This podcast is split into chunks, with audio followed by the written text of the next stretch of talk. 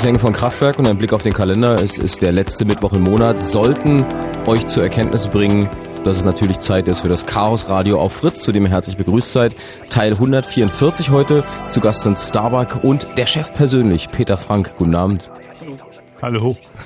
Wir äh, reden heute über ein äh, ähm, ähm, Thema, was am Anfang heute tagsüber ähm, ähm, mir gegenüber ähm, kommentiert wurde mit den Worten, Ach du Gott, das ist ja nun totaler Nerd-Veranstaltung. Es geht um Datenträger, Datenverlust und Datenrettung. Aber ich glaube gar nicht, dass es so eine Nerd-Veranstaltung ist, weil jeder von uns und auch jeder von euch irgendwann mal schon in der vergangenen Zeit sich darüber geärgert hat, dass Daten, die euch wichtig waren, dass ihr die irgendwo hingeschoben habt und danach waren sie nicht mehr da, wo ihr sie eigentlich vermutet, beziehungsweise ihr konntet sie nicht mehr zurückholen und saß dann vor dem großen schwarzen Loch. Wie das zu umgehen ist und äh, was es da alles zu beachten gibt, das wollen wir heute im Laufe der Sendung klären, an der ihr euch natürlich auch gerne beteiligen könnt unter 0331 70 97 110. Aber bevor wir uns in die äh, Welt der äh, Festplatten, USB-Speicher und sonstige Geschichten bewegen, gibt es nochmal ein kleines Update, denn heute gerade gab es im Bundestag eine Entscheidung zu einer Debatte, die seit langer Zeit geführt wird, auch hier in äh, der vorletzten Sendung vom Chaos Radio von vor zwei Wochen gesprochen. Es geht um die äh, geplante Zensur vom Internet beziehungsweise die Sperrung von expliziten Webseiten. Starbuck hat äh, dazu noch ähm, einen kleinen Vortrag ausgearbeitet. Also ich habe mich gerade schon massiv in Rage geredet. Ähm, ist überhaupt an hier? Ja, ja, ist gar nicht, okay. Voll an. Ähm, also das, ähm, wie ihr wahrscheinlich alle mitgekriegt habt, war heute, ähm, die Regierung hat beschlossen, jetzt doch mal ein Gesetz auf den Weg zu bringen, um Internet-Inhalte ähm, zu filtern. Also man kann es halt wirklich nicht anders sagen. Das ist halt einfach wirklich eine Filterung bzw. eine Zensur von Inhalten. Ähm, aus ja, der, der Grund, den Sie, den Sie genannt haben, der natürlich irgendwie sehr naheliegend ist und auch sehr passend ist, um so ein Gesetz durchzubringen im Endeffekt, ist halt Kinderpornografie, weil halt gegen Kinderpornografie sich halt ziemlich schwierig gegen argumentieren lässt. Also wir haben es halt auch immer wieder versucht, mit, mit technischen Daten ähm, zu argumentieren. Und ähm, die sagen auch selber, dass es halt technisch ähm, nahezu unmöglich ist, diese, diese Filterlisten wirklich ähm, durchzusetzen. Aber im Endeffekt ist es halt irgendwie eins der wenigen Themen, wo sich die große Koalition irgendwie noch einig sind. Und deswegen rechnen wir halt einfach damit, dass es ähm, noch in dieser Legis Legislaturperiode ein Gesetz dazu geben wird. Und das ist ja wirklich mal so die, ja, der, der, die Kacke am Dampfen sozusagen, was irgendwie das Internet betrifft. Also danach wird halt einfach in Deutschland nichts mehr so sein wie vorher. Also was, was sie halt wirklich vorhaben, ist, ähm, die großen Provider zu, zu verpflichten, ähm, Internet-Sperrinfrastruktur ähm, ähm, bei sich aufzubauen. Das heißt, irgendwie jeder Benutzer, der auf eine Seite raufklicken will, die nach Meinung des ja, Insert your ähm, wer auch immer schuld ist, irgendwie hier. Also es ist halt wirklich auch noch ganz unklar, wer halt diese Listen überhaupt verwaltet. Im Moment geht's über, äh, ist geplant, dass es das Bundeskriminalamt machen wird. Also nach, nach den neuesten ähm, ähm, Gesetzesvorlagen, beziehungsweise nach dem, was sie heute in der Regierung irgendwie gesagt haben, ist es nicht mehr, mehr das Bundeskriminalamt. Also sie haben jetzt wirklich offen gelassen, wer, wer diese Filterlisten ähm, führt. Also auf jeden Fall geht's halt darum, dass ähm, irgendeine Institution in Deutschland ähm, Filterlisten zur Verfügung stellt, die innerhalb von wenigen Stunden bei jedem Provider in Deutschland eingearbeitet werden müssen. Das heißt, irgendwie, wenn Benutzer, ähm, also Internetsurfer, irgendwie auf eine dieser Domains raufklicken wollen, dass sie dann halt mit so einer Warnhinweis ähm, konfrontiert werden und sagen, wie ähm, die Seite, die sie gerade aufgerufen haben, entspricht nicht der legalen Internet, ähm, was auch immer. Und ähm, wenden sie sich, also bei Fragen wenden sie sich irgendwie an ihr BKA. Das heißt, irgendwie, sie bauen damit wirklich eine Infra, eine ähm, Zensurinfrastruktur auf, und damit sind wirklich der, dem Missbrauch Tür und Tor geöffnet. Also jetzt, sie, sie behaupten, oder sie wollen es in, in Gesetzestext natürlich reinschreiben, dass es ähm, nur auf Kinderpornografie oder auf kinderpornografische Seiten angewendet ist. Aber es haben sich halt irgendwie auch schon gen genug andere Institutionen, wie zum Beispiel die, ähm, ähm, ähm, ähm die Rechteverwerter ähm, gemeldet, dass sie halt irgendwie dann auch ähm, zum Beispiel Pirate Bay oder halt irgendwie so Seiten, die halt illegalen oder nach ihrer Meinung illegalen Content anbieten. es ist wie immer, wenn es äh, eine technische Struktur gibt, gibt es ganz viele Befindlichkeiten und Leute, die sich dafür interessieren, von Musikindustrie über Spielehersteller, über Softwarehersteller und äh, alle möglichen Leute, die natürlich ihre Rechte gewahrt haben wollen. Genau. Und, und hier ist es halt so, ähm, dass die Politiker selber halt nicht wirklich wissen, was sie sich damit eingebrockt haben, weil halt einfach diese Infrastruktur halt so dermaßen missbraucht werden kann, ähm, dass der Nutzen im Gegensatz, also der, der eigentlich nicht vorhandene Nutzen im Gegensatz zu den, zu den schädlichen ähm, Nachwirkungen halt so ähm, groß, äh, so gering ist, dass halt eigentlich klar sein müsste, aus technischer Sicht ist es halt einfach irrsinnig, das umzusetzen. Also die ähm, Filterlisten basieren halt auf Domain Names, also halt das, was man in der URL oben eintippt. Ähm, das heißt, irgendwie jeder, der auch nur ähm, halbwegs mit seinem Browser um, umgehen kann, kann oben halt die IP-Adresse eingeben oder einen Proxy angeben und damit halt diese Sperrlisten umgehen das ist das, was äh, dann bei den Internetausdruckern immer heißt, versierte Internetnutzer wissen es trotzdem zu knacken. Genau, dann sagen, sagt die ähm, Frau von der Leyen irgendwie in dem Fall, ähm, aber das ist natürlich irgendwie Hanebüchen. Also jeder, ja, also jede, jedes Kind heutzutage wird diese, diese Sperrfilter um, umgehen können. Ähm, auf der anderen Seite haben wir natürlich dann die Listen, die halt irgendwie dann natürlich auch veröffentlicht werden müssen oder zumindest bei den Providern ankommen müssen. Ähm, und dort haben natürlich die, die, die Kinderporno-Benutzer oder irgendwie Konsumenten irgendwie die beste Liste, so die Top Ten der deutschen Kinderporno-Seiten, ähm, die sie dann halt irgendwie frei Haus ansurfen können. Also eigentlich halt wirklich ein, ein gegenteiliger Effekt. Ähm, und ähm, das, das große Problem auch, ähm, dass halt einfach ähm, die Seiten halt nicht verschwinden. Das heißt irgendwie die, also die, die Politiker wissen, auf welchen Servern die ähm, existent sind, diese Seiten. Das sind teilweise Server, die in Deutschland stehen. Das heißt, wenn ähm, man wirklich dem, dem Übel auf der, auf der Wurzel, auf den Grund gehen wollte, dann müsste man halt einfach nur zu den Providern gehen, wo dieses ähm, Server gehostet werden und sagen, ihr habt dort illegalen Content drauf, nehmt den mal runter. Was sie halt irgendwie jetzt tun, ist eine Infrastruktur aufzubauen, ähm, halt Sachen zu filtern und damit ähm, halt nicht mal wirklich den, den, ähm, also die, die Grundlage halt irgendwie aus Acht zu lassen, sondern irgendwie zu versuchen, also wie gesagt, Technik, also irgendwie logisch ist es halt einfach nicht, nicht zu verstehen aus unserer Sicht. Was sie halt dort aufbauen, ist halt irgendwie ganz klar eine ähm, große Gefahr für, für die Demokratie eigentlich, also für das ganze, für das ganze Internet. Äh, mehr Informationen dazu findet ihr auch auf chaosradio.ccc.de. Da gibt es nämlich den Podcast auch der vorletzten Sendung, wo wir zwei Stunden lang in aller Ausführlichkeit über die Zensur vom Internet gesprochen haben. Das ist heute eigentlich gar nicht das Thema. Eine letzte Frage habe ich noch. Es gab ja in den ähm, Wochen und Monaten vor dieser heutigen Entscheidung, was ja noch keine Entscheidung ist, sondern Sie haben ja nur gesagt, wir müssen mal ein Gesetz machen, äh, gab es sehr viel kritische Stimmen, es gab sehr viel Anmerkungen zum Thema, ähm, das ist nur ein kleiner Bruchteil von dem, was ihr eigentlich machen wollt, ähm, das geht nach hinten los, es wird eine Infrastruktur der Zensur geschaffen. Also es gab ganz viele kritische Stimmen, die sich dazu geäußert haben. Ähm, habt ihr ganz persönlich den Eindruck, dass das so verpufft ist, dass das einfach an den Ohren von Frau von der Leyen und, äh, und Co. vorbeigegangen ist? Also wir haben das, das Gefühl, dass es halt ähm, mit Absicht, also das, also man hat es beim, beim BSI-Gesetz zum Beispiel, beim WKA-Gesetz, haben sie es halt immer schon versucht, irgendwie einzubringen. Dort war die Kritik halt ausreichend groß und sie versuchen es halt immer wieder, bis sie die Gesetze irgendwie, irgendwie durchbringen. Also was wir halt bei anderen Gesetzen irgendwie auch in letzter Zeit schon gesehen haben, sie versuchen halt wirklich ihre ähm, repressiven Gesetze durchzubringen. Wenn es halt irgendwie auf die eine oder andere Weise nicht klappt, versuchen sie halt einfach in zwei Monaten nochmal und irgendwann sind die Stimmen halt ähm, verstummt und irgendwie keine ausreichend kritischen Stimmen mehr da und dann bringen sie es halt einfach durch. Und Kinderpornografie ist natürlich ein Thema, wo man ähm, auf, auf technischer Ebene halt sehr schwer dagegen argumentieren kann. Mhm. Also technisch sind diese Filter halt wirklich total sinnlos. Aber das reicht halt irgendwie genau von der, von der Gegenseite halt ein Argument. Aber die armen Kinder und irgendwie schon bist du halt irgendwie durch mit der Diskussion ist halt ganz schwierig, da wirklich sinnvoll gegen zu argumentieren. Reduzieren wir es mal auf eine einfache Matheaufgabe, die heißt Vorratsdatenspeicherung plus Internetzensur plus biometrische äh, Chipkarten, Datenausweise und Krankenkarten ist gleich Deutschland im Jahre 2009. Willkommen im Chaos Radio auf Fritz. Das sind alles Themen, die uns beschäftigen, aber nicht heute, weil heute reden wir über ähm, geschredderte Daten, Daten, die zu schreddern sind und Daten, die ihr eigentlich gerne gesichert haben wollt, aber nicht so richtig wisst, wie das geht. Das ist das Thema der heutigen Sendung. Wir hören jetzt ein kurzes Stückchen Musik, um eine Pause zu machen. Und dann geht's los im Chaos Radio auf Fritz.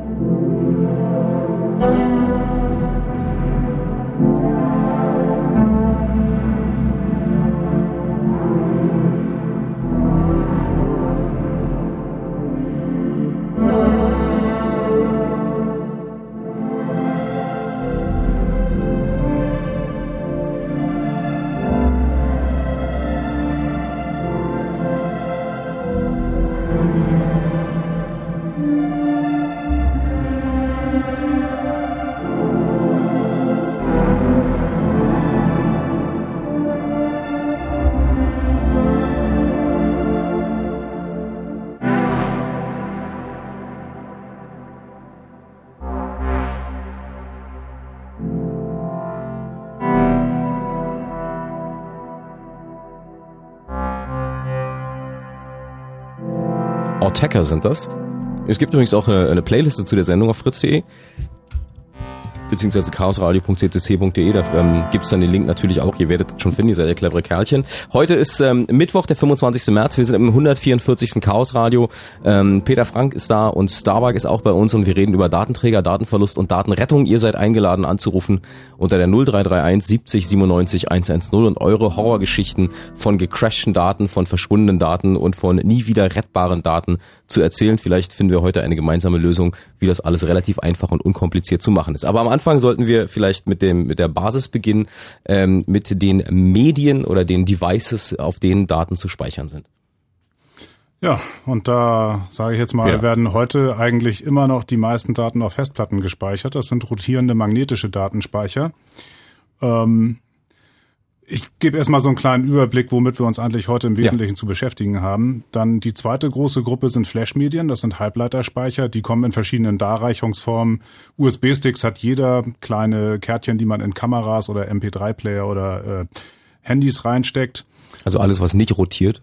Ja, also da Festspeicher, um, um da beim Bild zu bleiben. Also die genau. rotieren eigentlich nur, wenn man sie in die Hand nimmt und äh, am Bändchen um die Hand schleudert. Oder frustriert in die Ecke haut, weil es nicht mehr lesbar ist. Nimmler dreht ein Video. genau. Und ähm, also das sind mal so die Flash-Medien, die, die kommen mittlerweile auch schon in Verpackungen von konventionellen Festplatten daher, nicht? Das, die nennt man dann Solid State Disks, ist aber technisch im Grunde genommen dasselbe, was im USB-Stick drin ist. Und auch in diesen ganzen Flashkarten. Aber im, im Hype um Technik, Entschuldigung, wenn ich immer wieder unterbreche, aber im Hype um technische Entwicklung sind Solid State Disks oder SSDs im Moment ja das heiße Ding, weil die ja demnächst in Laptops eingebaut werden sollen und dann ist der Laptop ähm, ja, also so hat, haben halt einfach mal alles super. haben halt einfach mal den großen Vorteil, dass sie halt wirklich keine beweglichen Teile haben, also deswegen halt irgendwie Solid State und deswegen natürlich auch sehr viel ähm, weniger anfällig für für Zerstörung oder für Defekte sind, worum es nachher irgendwie noch gehen wird. Mhm. Also die, wahrscheinlich die aber auch nicht das ja, Ei des Kolumbus. Äh, die sitzen ja eh schon in Laptops drin, also diese Ultralight-Laptops von, also dieser X31 von ehemals IBM und jetzt Lenovo, der hat die meines Erachtens schon serienmäßig drin. Mhm. Insofern kommen die nicht, die sind schon da. Äh, äh, aber im Grunde genommen technisch ist das nicht so interessant, weil wir sie eigentlich schon immer gehabt haben. Wir haben sie schon in Form von Kamerakärtchen und MP3-Playern und USB-Sticks gehabt. Das Einzige, was sich daran geändert hat, ist halt die Gehäuseform und die Schnittstelle. Na, und die, die Größe vor allem, die verfügbare. Also ja. wo man irgendwie, also sie nähern sich so langsam wirklich den, den Festplattengrößen an. Das ist halt immer noch so ein Faktor 10 ungefähr oder irgendwie 5 vom Unterschied, aber halt schon so, dass man langsam sagen kann, wenn man ein neues Notebook kauft, keine Festplatte mehr, sondern halt irgendwie wirklich ein, ein Festspeicher. Na, ganz stimmt das nicht, denn die Festplatten, äh, die äh, Festplattenkapazität explodiert ja ungefähr mit der gleichen Explosionsrate wie die Flashkapazität. Nicht? Ich meine, jetzt sind die ersten zwei Terabyte Platten auf dem Markt. Ist ja auch egal. Ich wollte erstmal einen Überblick geben. Über die Einzelheiten können wir noch reden. Genau. Dann äh, haben wir als nächstes die optischen Medien, die sind auch noch nicht tot. Da haben wir jetzt eben äh, erst die CDs gehabt, dann die DVDs und jetzt halt so diese 50 Gigabyte Scheibchen, Blu-rays und wie sie alle heißen. Und ich denke, die werden uns auch noch eine Weile begleiten. Und äh, und dann gibt es noch so, sage ich jetzt mal, so äh, komplexere Gebilde. Das sind so Netzwerkspeicher. Dahinter verbergen sich im Grunde genommen mal Disk Arrays also größere Mengen von meistens rotierenden Datenspeichern, die in irgendwelchen Schränken drin sind und über irgendwelche Kabel längere, manchmal viele tausend Kilometer lange Kabel mit meinem Rechner verbunden sind. Auch noch Magnetbänder? Also wird heutzutage noch wirklich Magnetbänder eingesetzt? Das war jetzt eigentlich genau der nächste ja. Punkt, auf den ich kommen wollte, dass nämlich äh, Magnetbänder eigentlich de facto in der Massenanwendung tot sind. Es gibt sie noch in einigen Spezialbereichen äh, wo sie sinnvoll sind, aber Magnetbänder sehen wir zumindest in der Datenrettung immer seltener. Es sei denn, es geht um Konvertierung, denn es gibt noch viele große Keller, die voll liegen mit Magnetbändern, wo äh, unter Umständen noch nicht mal die Inhaltsverzeichnisse bekannt sind. Das mhm. heißt, das muss alles noch aufgearbeitet werden. Und äh, da ist auch die äh, unsere Industrie mit befasst, äh, diese großen Archive zumindest mal zu katalogisieren. Und äh, da hat man äh, im Wesentlichen noch mit, mit Magnetbändern zu tun, sage ich jetzt mal, in den Altbeständen. Äh, neu wird sowas kaum noch hergestellt. Also äh, ich sage mal als Beispiel, kürzlich hatte ich eine Maschine auf dem Tisch, das war so ein Plattenschränkchen, was dazu da war, äh, zwischen einer zwischen einem Magnetbandroboter und äh, dem eigentlichen Backup-Programm zu, äh, zu stecken, weil der Magnetbandroboter nicht schnell genug war, die Daten wegzuschreiben. Also hat man einen Plattenschrank dazwischen getan, der das Magnetband simuliert wo aber die Daten schneller annehmen kann. Das klingt total nach Daniel Düsentrieb. Und dann nach hinten raus die dann langsam wegschreibt, nachdem das Backup schon längst passiert ist. Ah. Ähm, du hast gerade gesagt, es gibt einige Spezialbereiche, in denen Magnetbänder immer noch eingesetzt werden. Was sind es für Spezialbereiche? Na, ein Klassiker ist äh, Video, nicht zum Beispiel. Also jetzt, man hat ja nach wie vor ähm, diese Mini-DV-Kassetten. Das sind ja letztlich auch Datenbänder. Mhm. Ähm, ist technisch nichts anderes als, als ein, als ein Backup-Band eigentlich. Ansonsten gibt's eigentlich kaum noch. Also die Backup-Bänder, wie wir sie früher gehabt haben, Kassette in PC reinstecken und, und, und vor und zurückspulen, ja. das ist so gut wie tot. Das wird heute eigentlich durch Plattentechnik ersetzt. Okay, also das, das Ding, wir, wir fassen zusammen, das Ding, was jetzt demnächst kommt, sind äh, ähm, SSDs, also Solid State Disks ähm, Flash-Speicher, die ausgebaut werden und immer noch die gute alte äh, Harddisk, die Festplatte. Ja, genau, die für die für die ganz großen Eisen wird die Festplatte so schnell nicht ausgedient haben, weil mhm. einfach die Kapazität äh, nach wie vor in absurden Größenordnungen wächst. Haben wir, haben wir noch so andere optische Speicher, also so holographische Speicher? Gibt's noch nicht wirklich im Einsatz, oder? Äh, die sind, also äh, ich habe sowas schon mal materialisieren sehen, aber die sind, äh, die sind im kommerziellen Einsatz eigentlich, haben die, äh, haben die keine Bedeutung im Moment. Okay. Gibt's, war das so die Übersicht über die äh, gerade äh, vorhandenen Geräte? Genau. Ja, dann lass uns doch gleich mal irgendwie ins Telefon greifen und Axel äh, ans Telefon nehmen, weil Axel ist äh, ein Oldschooler. Mhm. Ähm, Axel ist Physiker. Guten Abend, Axel. Hallo Jakob. Und äh, sichert immer noch mit Hallo Magnetbändern. Hey. Ja, aber natürlich. Axel, du weißt aber schon, dass wir im, äh, 21, im 22. Jahrhundert fast leben. Äh, ja, natürlich, aber ohne Magnetbänder geht's nicht. Äh, also wir haben wirklich noch große große Magnetbandschränke und wir haben genau die Technologie. Du meinst wir bei euch auf Arbeit? Wir bei uns auf Arbeit, mhm. ja. Wo arbeitest du denn? Äh, bei Bessie, ah, Berliner Elektronenspeicherung ja, ja. Synchrotronstrahlung. Äh, also, sprich Messdatenanfall vom Allerfeinsten in Größenordnung äh, und die müssen einfach äh, auch auf einem virtuellen Bandlaufwerk, sprich auf dem beschriebenen Plattenschrank zwischengespeichert werden. Ah, da ist er ja. weil das Bandlaufwerk nicht hinterherkommt. Genau. Na, warum speichert ihr denn überhaupt noch auf Bandlaufwerken? Wegen der Kapazität? oder? Äh, weil wir die Sachen archivieren müssen. Ja, aber man kann das irgendwie auch auf Platten archivieren, oder? Ja, dann stellt man die Platten in den Schrank. Ja. Äh, Zurzeit, äh, sagen wir mal so, äh, wir haben diesen und jenen, der auch äh, mal bei der Plattenherstellung gearbeitet hat. Und normalerweise geben die Plattenhersteller auch nur noch drei Jahre Garantie auf Unveränderlichkeit der Daten, äh, wenn man sie nicht wieder überschreibt. Das heißt, es ist dann unter Sicherheitsaspekten nicht zulässig, sowas nicht zu so haben. Richtig. Ich meine, die Bänder muss man, sollte man auch jedes Jahr neu schreiben. Also es geht wirklich um, um die Langlebigkeit der Daten. Es geht echt um die Langlebigkeit okay. und der zweite Schritt ist der, der jetzt zurzeit ja in Europa ganz groß sein wird eine europaweite Verfügbarkeit aller Messdaten an allen physikalischen Einrichtungen. Das mhm. heißt, ich logge mich äh, heute in Berlin bei Bessie und nächste Woche äh, bei der ESRF in Grenoble und dann irgendwann bei Diamond in der Nähe von Oxford ein und habe immer Zugriff auf denselben Datensatz. Das ist aber eigentlich ja eher, aus meiner Sicht ist das ja eigentlich eher ein, ein Plädoyer für Festplatten, weil bis ich dann das Band geladen habe, bin äh, ich ja ein alter Mann geworden. Oder? Äh, das ist gar nicht so lange. Die Jungs von der DLR in München machen sowas und die sagen, bei Daten, die irgendwie älter als zwei Jahre sind, brauchen sie äh, eine endliche Zeit, äh, die aber auch im Minutenbereich liegt, das rauszusuchen. Also die, die haben dann wirklich irgendwie fertige Roboter, die dann die, ja, die Bänder ja, raussuchen ja, und reinfahren? Eine, eine Frage habe ich noch. Ist das, was ihr da betreibt, ist das, ist das jetzt äh, im Prinzip so eine Art Bandcache oder ist das ein richtiges HSM, also ein hierarchisches Storage-System? Ja, ein HSM. Ja gut, da läuft die Sache noch ein bisschen anders, denn beim HSM, da steckt noch ein bisschen mehr dahinter. Äh, da wird ja auch für die Redundanz gesorgt. Das ja. heißt, die Daten ja. sind da ja nicht nur einmal. Mhm. Das ist auch, das ist, äh, das ist unabhängig noch davon, welche Datenträger man einsetzt, äh, muss man eben, wenn, wenn einem die Daten wirklich wichtig sind, mhm. auch für ein entsprechendes Maß an Redundanz sorgen. Und ja. in diesen hierarchischen Storage-Systemen wird eben vollautomatisch diese Redundanz äh, ja, aufrechterhalten. Mhm, und insofern genau. ist das noch ein anderes, ist das noch ein bisschen was anderes mhm. als jetzt ein reiner, also wie soll ich sagen, als jetzt ein reiner ein äh, Tape-Simulator, der ja, jetzt nur aus der, Geschwindigkeitsgründen der, so, der sozusagen virtuell sagt, ich bin jetzt Bandlaufwerk. genau. Der, der, der auf der Gegenseite einfach vorgaukelt, ich bin jetzt Bandlaufwerk, weil diverse Sicherungssoftware schreibt wirklich gnadenlos nur auf Bandlaufwerke. Das heißt, ich muss der Software beibiegen, schreibe jetzt auf ein Bandlaufwerk, äh, dabei ist es gar keins. Genau. Und dafür, äh, ich meine jetzt, da werden eben jetzt neuerdings halt, äh, sage ich mal, sehr gerne Eisgasi-Systeme eingesetzt, ja. weil man nämlich ein Eisgasi-Target äh, einem Eisgasi-Target kann man sagen, du bist ein Band oder du bist eine Platte oder genau. du bist ein, keine mhm. Ahnung, mhm. Bit, eine Bitrauströpfelmaschine. Wie, wie und der Initiator, der glaubt das einfach. Was ist ja. denn Eisgasi?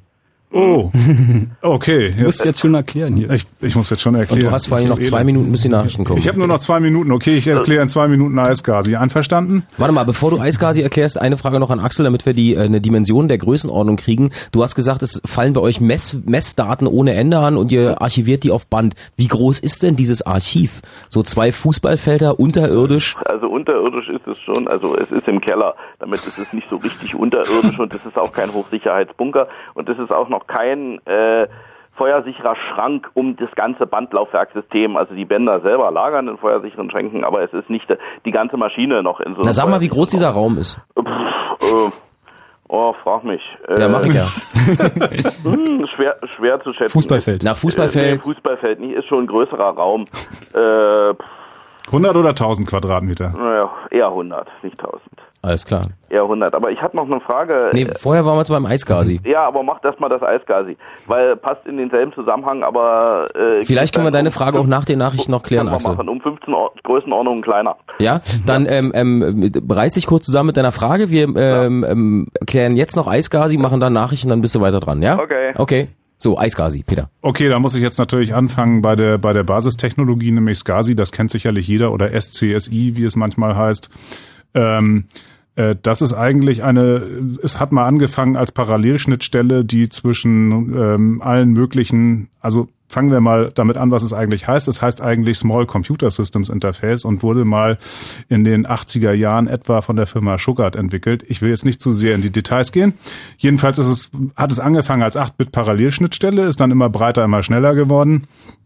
Und irgendwann äh, hat man sich überlegt, weil das eine sehr, weil das eine sehr intelligente Kommandostruktur hatte oder Kommandostruktur ist das falsche Wort, also ein sehr intelligentes Protokoll gehabt hat, hat man sich überlegt, können wir dieses Protokoll nicht auf aktuelle Medien heben? Und dann hat man das erst auf Glasfaser gesprochen äh, in solchen Storage Area Networks und dann hat man irgendwann gesagt, na ja, hm, unser Gigabit Ethernet ist ja eigentlich auch nicht viel langsamer als die Fiber, also können wir das doch auch über Gigabit Ethernet sprechen und äh, so ist im Grunde genommen dieses SCSI-Protokoll dann irgendwann auf ein Netzwerk äh, äh, auf einem Netzwerk gesprochen worden und das hat man dann iSCSI genannt. Das ist sozusagen also eigentlich nur Hardware-Abstraktionslayer. Genau, das ist sozusagen SCSI über Internet, wenn man so will.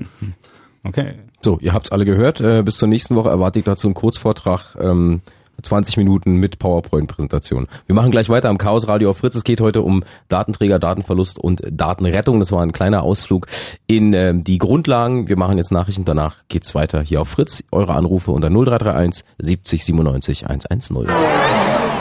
Übrigens, man kann ja den Fritz Soundgarden von gestern Abend auch morgen Mittag hören.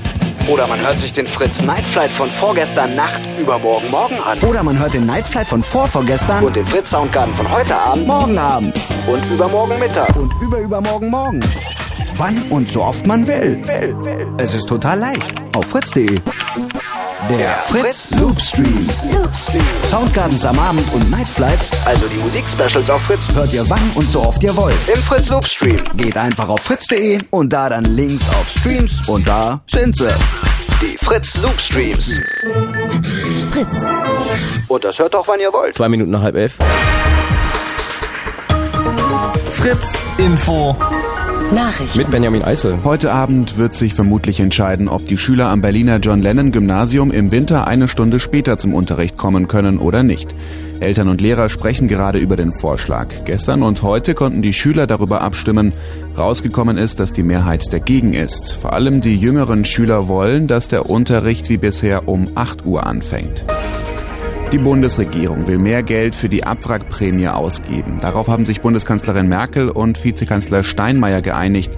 Wie viel Geld zusätzlich bereitgestellt werden soll, steht noch nicht fest. Für die Abwrackprämie stehen bislang 1,5 Milliarden Euro zur Verfügung. Die Kfz-Branche geht davon aus, dass das Geld schon in den nächsten Wochen aufgebraucht sein wird. Im Kampf gegen die illegale Einwanderung werden die Be Bedingungen für die Einreise in die Europäische Union verschärft. Das hat das EU-Parlament in Straßburg beschlossen. In Zukunft muss jeder, der ein Einreisevisum beantragt, alle zehn Fingerabdrücke und ein biometrisches Foto abgeben. Dadurch soll es schwieriger werden, Visa zu fälschen. Sport. In der Basketball-Bundesliga hat Alba Berlin am Abend gegen Ulm gewonnen und damit seine Aufholjagd fortgesetzt. Wetter. Das sind die aktuellen Temperaturen. Potsdam, Cottbus und Angermünde 2 Grad, Frankfurt, Wittenberger und Neuruppin 3, in Berlin auch 3 Grad. In der Nacht gehen die Temperaturen auf bis zu minus 2 Grad runter. Dazu viele Wolken und besonders im Südwesten zeitweise etwas Regen oder Schnee. Morgen weiter stark bewölkt und gelegentlich kommt auch etwas Regen runter. Im Tagesverlauf soll aber auch wieder mal die Sonne rauskommen. Das Ganze bei 6 bis 9 Grad. Verkehr. Uns liegen keine Meldungen vor. Euch allen eine gute Fahrt. Benjamin Eisel war das mit Nachrichten, Wetter und Verkehr. Es ist fünf Minuten, äh, vier Minuten nach halb elf. Und hier geht's gleich weiter im Chaos Radio auf Fritz. Fritz ist eine Produktion des RBB. Und wenn im Radio 103,2, dann Fritz rund um Spremberg.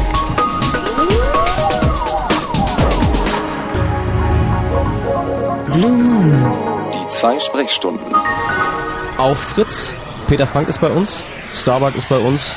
Mein Name ist Jakob Kranz, herzlich willkommen und Axel ist am Telefon. Hallo Axel. Hallo nochmal. Wir äh, waren kurz unterbrochen durch die, äh, durch, das, durch die, Information und äh, du hattest noch eine Frage. Ja, genau. Jetzt sehr viel kleiner. Äh, ich betreibe selber auch so eine Art Mini-NAS. Äh, du betreibst ein was? Ein Network Attached Storage, ach Entschuldigung, äh, Network Attached Storage, sprich ein Rechner, der eine Sammlung von Platten beinhaltet, die von überall aus dem Netzwerk aus gesehen werden können, damit man da seine Daten drauf ablegen kann. Mhm. Äh, wird, jetzt, jetzt bin ich wieder am äh, mit der nächsten Abkürzung unterwegs, wird als RAID 5 betrieben. Mhm. Äh, müssen wir sicherlich auch noch drei Worte dazu sagen. Ich weiß nicht, ob ihr das dann vielleicht besser könnt als ich. Im Endeffekt hat er eine Kapazität von zwei Terabyte. Äh, die Frage ist, was wäre dafür für den Privatanwender eine sinnvolle Lösung, äh, diese Daten nochmal zu sichern? Puh. Weil Bandlaufwerke für zwei Terabyte, also die das mit einem Band können, äh, weil ich habe keine Lust, einen Bandroboter daneben zu stellen. Die das mit einem Band können, sind abartig teuer. Na, ich wollte gerade sagen, so ein Laufwerk kostet wahrscheinlich, so ein Laufwerk kostet wahrscheinlich genauso viel wie das NAS, was du da hingestellt nee, hast. Wesentlich mehr. Also ja, geguckt, na dann ist die Antwort doch ganz leicht. Stell ein zweites daneben. ja, weil irgendwie äh, irgendwie ist man in Größenordnung bei, bei 1400 Euro oder so für so ein Bandlaufwerk. Das ist schon ganz schön heftig. Erklär uns doch mal, was du mit diesem äh, Network, Network Attached Storage System bei dir zu Hause machst. Ich war. Außer Geld dafür ausgeben und dich ärgern, dass du die Daten nicht sichern kannst. Geld dafür ausgeben ist das eine, das Interesse am Basteln das zweite. Mhm. Und dann ging es einfach darum, ich sitze mal an dem Rechner und mal an dem und mal an dem und ärgere mich dann regelmäßig, dass ich genau das Bild, was ich jetzt suche, nicht auf dem Rechner zur Verfügung habe, sondern den CD-Stapel durchsuchen muss, wo das Bild, also das, das Foto, was ich irgendwann mal gemacht habe, von dem ich genau weiß, es war dann und dann und da und da, dass ich jetzt einen riesen Plattenstapel, CD-Stapel durchsuchen muss oder sage, ach Mist, das ist auf dem anderen Rechner oder das ist auf irgendwie einer externen Platte. Damit du nicht immer mit USB-Sticks hinter deinen Ohren durch die Gegend rennst. externe Platte hinterher, dann ist das eventuell ein Laptop, der bloß USB 1.1 kann, da suche ich mir auf der Platte tot. Jetzt äh, haben wir verstanden, was du damit machst. Auf der, und deine Filmsammlung ist doch bestimmt auch drauf, oder?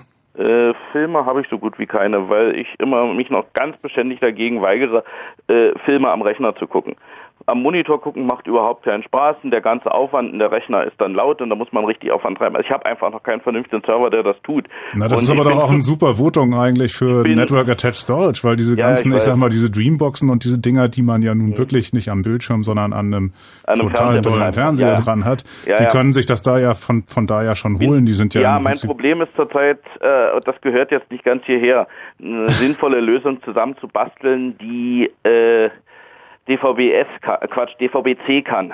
Ah, ich bin sicher, das wird dir gelingen. Mir ist es nämlich auch schon gelungen. Äh, ja, äh, die auch DVB-C kann äh, und zumindest den Schnickschnack, den Kabel Deutschland mir bei mir ins Kabel einspeist, dann auch dekodieren kann. Na, ist ja noch, ist, ist nicht heute unser Thema. Genau, mhm. genau aber ähm, ihr könnt euch ja gegenseitig Mails schicken und euch über eure Bastelerfolge ähm, informieren. Lass uns mal aber zurückkommen aber zum eigentlichen Aber das Thema. gilt schon. Aber die andere Frage, also du hattest ja nun schon einige Fragen an uns, wir haben auch noch eine an dich. Jo. Nämlich hat es auf eurem HSM schon mal einen Datenverlust gegeben, denn auch selbst da, trotz dieser ähm, tollen Redundanz und so, so kommt das gelegentlich vor. Soweit wie ich weiß nicht. Okay. Äh, ich betreibe das Ding nicht. Also ich bin nicht derjenige, der den Hut dafür aufhat. Also äh, kann ich es nicht hundertprozentig ausschließen. Ja, frag, frag doch mal deine Admins. Also das wäre halt schon mal interessant, weil irgendwie sind ja schon ein bisschen ja, größere Daten und wichtige soweit Daten. ich weiß, ist es noch nicht passiert. Äh, mhm. An der Stelle zumindest. Nicht an anderen Stellen schon, aber an der Stelle nicht. äh, ja, ja. Äh. Und bei, bei dir zu Hause auch nicht, am NAS? Mm, das habe ich noch nicht so lange. äh, das läuft erst ein halbes Jahr. Alles klar. Äh, Aber wenn du für das nassen Backup willst, dann hör auf Peter, stell einfach ein zweites daneben. Na, ich, du kannst es natürlich auch, ich sag jetzt mal, wenn das zwei Tera sind. Kauf dir eine große Platte. Kannst, kauf dir eine große, große USB. Platte, ja. Also, naja, eSATA ist besser. Kauf dir eine große eSATA-Platte und steck sie dran. Mhm. Wahrscheinlich. Also bei, bei den Größen ist irgendwie einfach eine einzelne Platte, die ihr dann in den Schrank legt, wahrscheinlich wirklich das Sinnvollste. Ist wahrscheinlich das Sinnvollste, die man regelmäßig dransteckt und wieder drüber schreibt. Jo. Oder du liest einfach mal wieder ein gutes Buch. Danke, Axel. Das ich ja unabhängig davon, ja. Super. Okay, gut. Tschüss, schönen Abend noch. 0331 70 97 110. Wir machen hier heute nicht unbedingt Lebenshilfe für Nerds, aber trotzdem seid ihr eingeladen anzurufen und uns zu erzählen, wann äh, ihr schon mal in den zweifelhaften Genuss eines Datenverlusts gekommen seid. Eure Festplatte ist gecrashed, ihr hattet kein Backup, beziehungsweise das Backup, was ihr habt, will nicht mehr dorthin zurück, wo ihr es braucht. Was macht man dann in so einem Fall? Das ist das Thema im heutigen Chaos Radio. Datenträger, Datenverlust, Datenrettung. Peter Frank und Starbucks sind bei uns und äh, der nächste am Telefon ist Martin. Guten Abend, Martin. Hi, hi. Tachchen, was ist dein Problem? Ähm, und zwar hatte ich so mehrere Hobbyprojekte auf einer Festplatte gespeichert, so ein paar Zeichnungen, ein paar Blender-Dateien.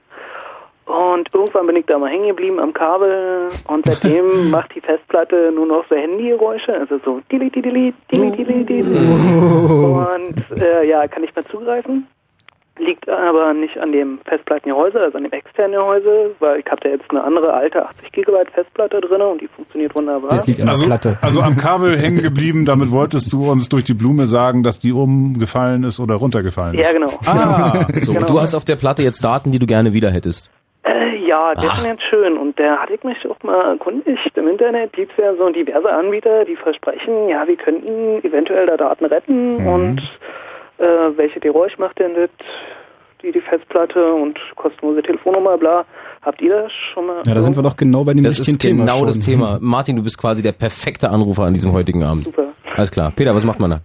Ja, naja gut, ich meine jetzt, na klar, da, da gibt's halt professionelle Datenretter und die können sowas in Ordnung bringen. Und dieses Umfallen und das Geräusch sagt mir so, sagt mir aus meiner Erfahrung, dass da irgendwas zwischen die Köpfe liegen irgendwo mitten auf dem Medium, bis deine Spindel ist verbogen passiert ist. Da kommst du auf jeden Fall an einem Reinraumlabor nicht vorbei. Aus welcher Höhe ist sie denn gefallen, Martin? Die ist weder aus einer Höhe, ist umgekippt, kann man sozusagen Ja, das sagen. ist Also die leider auch eine sehr ungünstige Bewegung für so eine Festplatte. Also dieses, äh, das Geräusch, was du so vorgemacht hast, das hört sich so an, als ob sich praktisch die, die äh, Magnetscheiben da drin nicht mehr drehen, sondern dass praktisch der Motorcontroller versucht, die Drehung zu versetzen und das gelingt ihm nicht. Und dafür gibt es normalerweise zwei Möglichkeiten. Die eine Möglichkeit ist die sogenannte Stiction, das heißt, dass die Köpfe auf den Oberflächen kleben und deswegen der Motor nicht genug Kraft hat, ähm, die Platte anzudrehen. Dafür muss man übrigens dankbar sein, dass er nicht genug Kraft hat. Der wird nämlich die Köpfe abreißen von ihren Trägern. Und dadurch werden dann die Daten erst recht verloren. Äh, dann würden die Köpfe praktisch auf den Scheiben äh, im Kreis fahren. Und äh, das ist sicherlich nicht die normale Art, wie, äh, wie eine Platte funktioniert. Vielleicht, vielleicht von weg, sollten wir vielleicht noch jetzt mal kurz erklären, wie, wie Platten wirklich funktionieren im Einzelnen. Also man hatte wirklich rotierende Scheiben, wo halt irgendwie magnetische Medien drauf sind. Ähm, und halt ein, ein, ein Schreiblesekopf, der halt irgendwie in, in wirklich sehr kleinen Abstand, ein paar Mikrometer, wie viel ist Weniger. das heutzutage? Weniger als ein Mikrometer halt irgendwie auf einen Luftfilm gelagert über diese Platten, beziehungsweise die Platten drehen sich unter dem Kopf weg. Und ähm, dadurch kann dann irgendwie halt die, werden halt ummagnetisiert oder beim Auslesen dann halt irgendwie die Magnete, also die Magnetspins ausgelesen. Und halt, was bei dir passiert ist, ist halt durch das Umkippen ist der Kopf halt irgendwie auf die Platte raufgeschlagen, was halt normalerweise nicht passieren darf. Und dann halt irgendwie daran festgeklebt oder was auch immer. Und das ist das Problem jetzt wohl. Na, wenn die Platte währenddessen in Betrieb war, dann kann man sogar davon ausgehen, dass die, dass die, also das ist ja im Prinzip ist das eine Mechanik, das ist äh, so eine Art, äh, so eine Art Dorn. Also wir nennen das die Spindel, wo die, wo, wo diese Platten draufgesetzt sind mechanisch. Das ist wie eine Art Achse, also wie die, wie die Achse von einem, von einem Autorad. Wie bei einem Schallplattenspieler kann man sich das denn ungefähr vorstellen. Ja, genau, genau. Richtig. Nur, und dass wenn die diese Nadel nicht Spindel drauf liegt. verbogen ist, das heißt also durch dieses Umfallen, gerade diese Umfallbewegung ist ungeheuer gefährlich für die Spindel. Die ist relativ dünn. Das ist so ein Stahlstift von, naja, sagen wir mal ein paar Millimetern Durchmesser. Und das gesamte Plattengewicht lagert da drauf. Und wenn diese Platte jetzt umkippt, dann kann das eben tatsächlich sein, dass diese Spindel, und die ist ja auch gelagert noch, dass diese Spindel verbiegt und durch dieses Verbiegen praktisch dann die, die, äh, die Lagerschalen an der Spindel äh, praktisch äh, zu einer äh, Haftreibung führen, sprich das Ding dreht sich nicht mehr. Und das ist aber auch bei einer verbogenen Spindel sehr gut, denn da würde da drin alles kaputt gehen, wenn sich das noch drehen würde. Also nehmt Martin als glühendes Beispiel, macht mit euren Festplatten alles, klebt irgendwie Bussibär-Aufkleber drauf, stellt sie auf eine Blumenvase, was auch immer, aber lasst die Dinger um Gottes Willen niemals umkippen oder fallen, dann habt ihr ein Problem. Was macht Martin jetzt aber mit der Platte?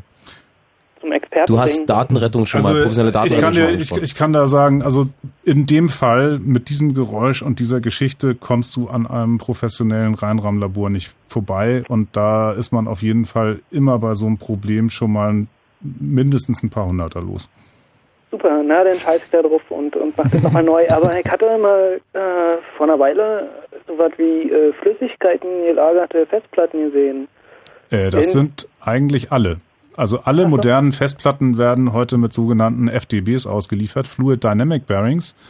Das sind äh, das sind im Grunde genommen Flüssigkeitslager, die funktionieren so, dass zwei Platten einander gegenüber liegen, in die äh, so kleine, ähm, ähm, wie soll ich sagen, so kleine Gräben reingefräst sind und dazwischen ist eine Flüssigkeit, die Lagerflüssigkeit und durch die Rotation wird sozusagen eine, eine Welle dieser Flüssigkeit zwischen den Platten aufgebaut und darauf schwimmt der gesamte Plattenstapel. Und inwiefern wäre das jetzt noch effektiv, so eine Art Stoßdämpfer der, im, im Festplattengehäuse zu haben? Also wenn man jetzt eine externe Festplatte hat, weil, also ich bin der Meinung, das Ding liegt da nicht so wirklich sicher ja, wirf, wirf sie doch einfach nicht um. Also Spiel nimm damit die Finger weg und aber das ist wirklich, also das ist jetzt nicht so, dass sie irgendwie vom Schrank gefallen ist, sondern ich bin nur immer am Kabel hängen geblieben. Die ist kurz hoch und wieder runter. Ja, aber du die war nicht an und nichts. Nee, und Martin, wir machen es mal andersrum. Ähm, deine, deine Geschichte lernt uns eine ganz wichtige Sache. Daten, die uns wirklich wichtig sind, also die Dinge, die ihr für die Arbeit braucht, private Erinnerungen, Fotos, Filme, was auch immer. Wenn ihr die auf einer Platte habt, ist das ganz gut und schön. Solltet diese Festplatte beschließen, ins digitale Nirvana zu marschieren, habt ihr ein Problem. Also von solchen Sachen immer schön ein zweites Backup machen, gerne auch auf eine DVD brennen oder so. Und in den Schrank legen und dann sind sie auf jeden Fall erstmal sicher. Es sei denn, der Schrank fällt dir um, aber dann hast du ein Grobmotorikproblem, glaube ich. naja, oder der Nachbar Ja, macht Lärm. genau. ähm, ja. Okay, Also also ich hoffe, wir Also das ist jedenfalls ein Problem, was du so selber nicht lösen kannst. Ja. Und, und da, da wird's leider auch, also so für den privaten Geldbeutel teuer, wobei das eben auch relativ ist. Denn ich sage jetzt mal, selbst ein paar tausend Euro sind im Vergleich zu einem Datenverlust von einem, sage ich jetzt mal, oder zum im Vergleich zum Zusperren eines ganzen Unternehmens eigentlich Peanuts. Na, na, Vic, willst du mal kurz erklären, was man dann halt machen würde in dem Reihenraum? Also wie man wirklich die Daten dann da runterkriegt? Genau. Ja, ja, das kann ich tun. Genau. Okay, das ist eine gute Idee. Äh, je nachdem, welches Problem das hat. Also ich denke mal, wenn, wenn wir mal mit dem, wenn wir mal mit dem einfacheren Problem anfangen, nämlich dass praktisch nur die Köpfe aus ihrer Parkposition und auf dem Medium äh, stecken geblieben sind, ähm, dann kann man die eben, dann kann man die Festplatte im Reihenraum zerlegen und kann mit, sage ich jetzt mal, mit speziellen Werkzeugen diese Köpfe von der Oberfläche abheben, ohne dabei die Oberfläche weiter zu beschädigen. Meistens hat die eh schon eine Schramme abbekommen bei diesem, weil, weil der Kopf ja praktisch, wenn die Platte jetzt nicht gedreht hat, hat sie eben dieses Luftpolster, was Starbuck ja vorhin schon erwähnt hat, hat sie nicht gehabt. Und das heißt, dass die Platte im Prinzip während des Kontakts mit dem Medium da reingeschrammt sind. Also um bei dem Bild Schallplatte zu bleiben, du hast einen Kratzer in den Rillen Genau. und damit ist der, das Lied hin.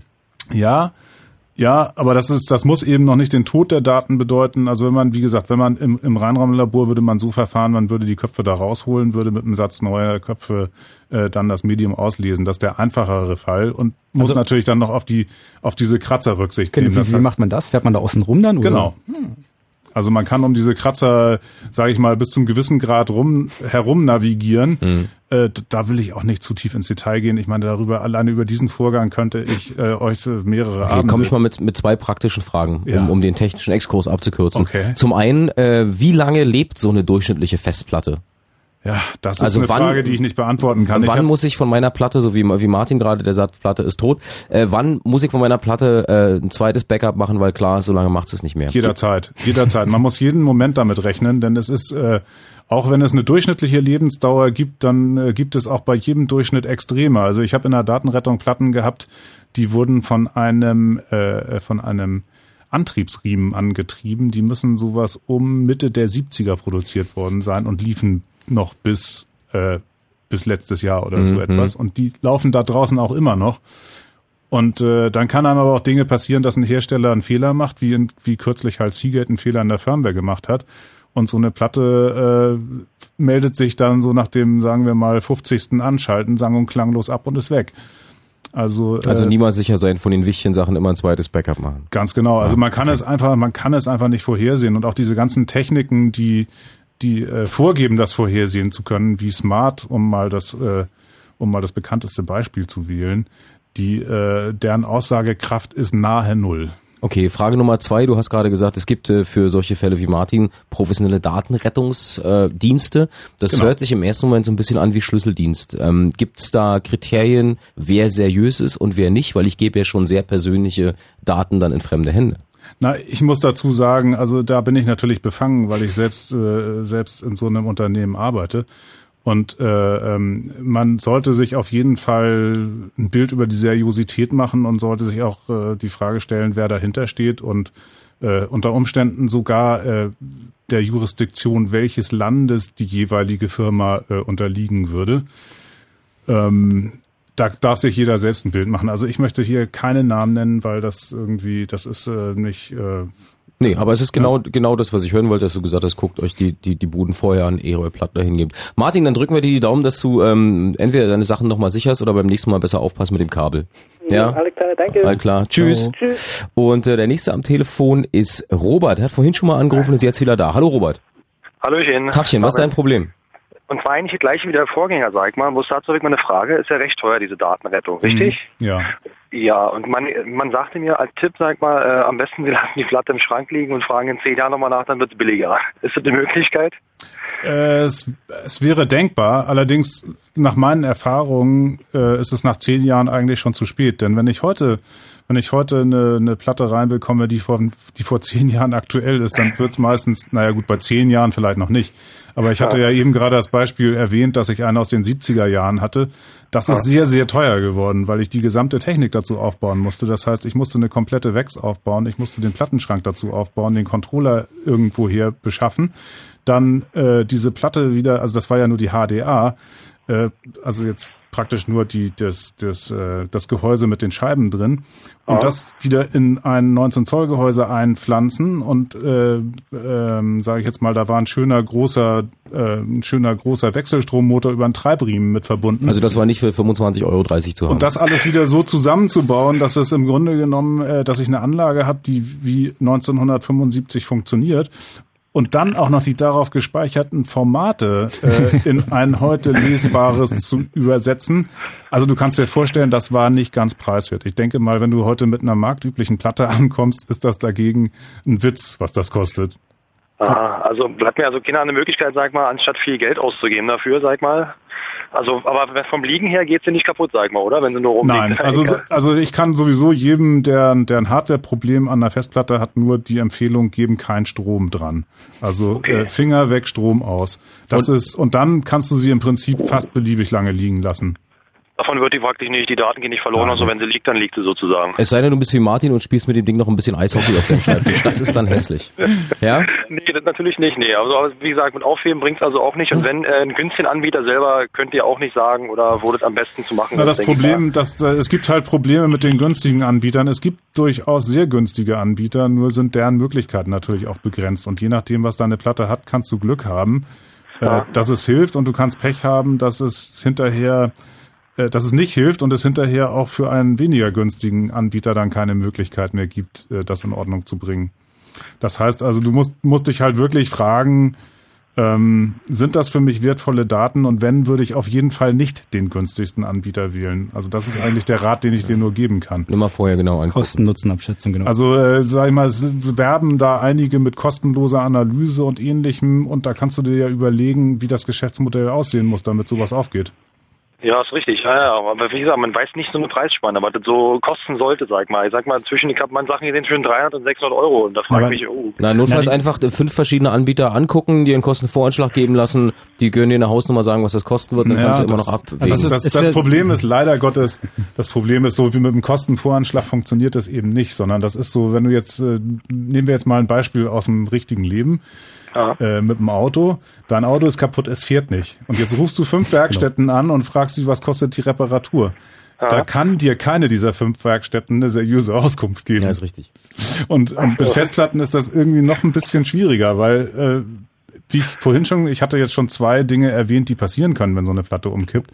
Und das ist auch noch stark abhängig vom Modell und von der Kapazität und vom Hersteller und was weiß ich, wie hoch der Aufwand dahinter wirklich ist. Aha. Und wenn jemand dir jetzt einen Festpreis macht, ich kann dir auch, äh, du kannst mir den Festpreis, also ich sage jetzt mal auch in unserem Labor, kannst du diktieren, welchen Preis du bezahlen möchtest. Aha. Und dann gibst du mir sozusagen die Entscheidung in die Hand, ob ich das, ob das für mich, ab, ab wann es für mich nicht mehr wirtschaftlich ist. Aha.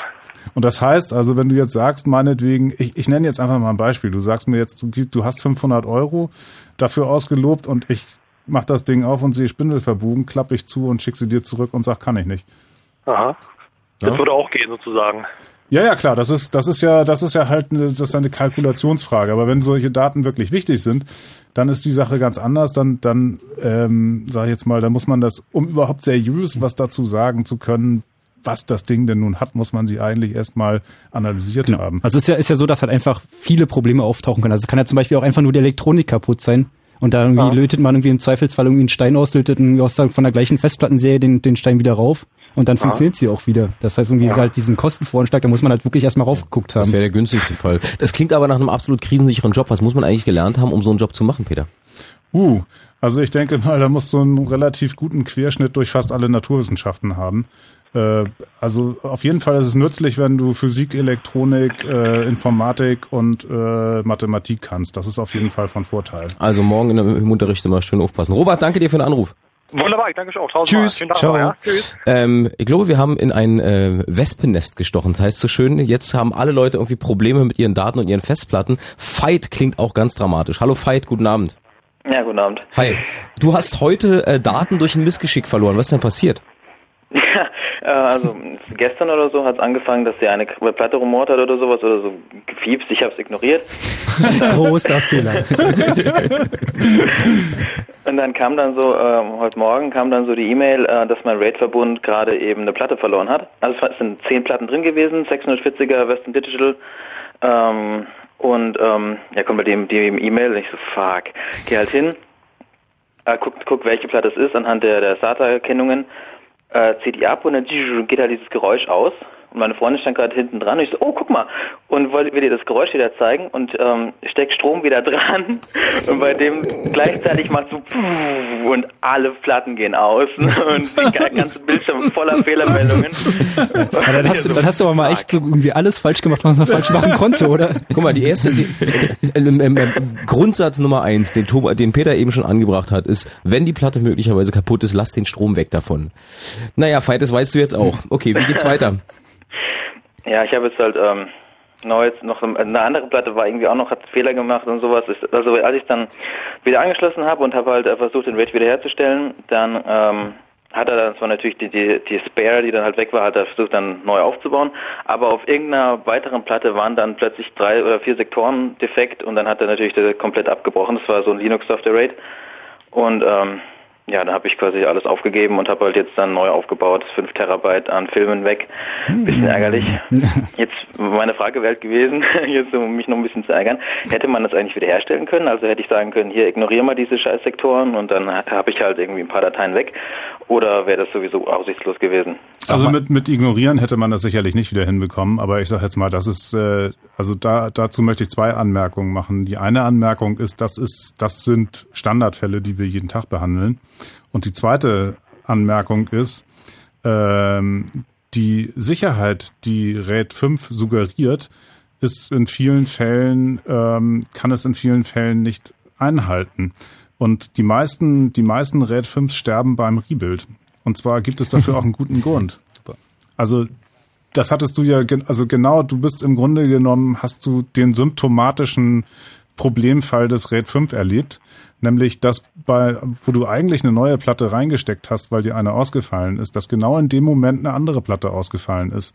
Und die Wahrheit ist, die andere Platte hatte diese Lesefehler oder Fehler, welche Fehler auch immer, schon wahrscheinlich schon wesentlich länger. Es ist bloß nicht aufgefallen, weil das RAID grundsätzlich nur die Sektoren bewertet, die auch angefasst werden.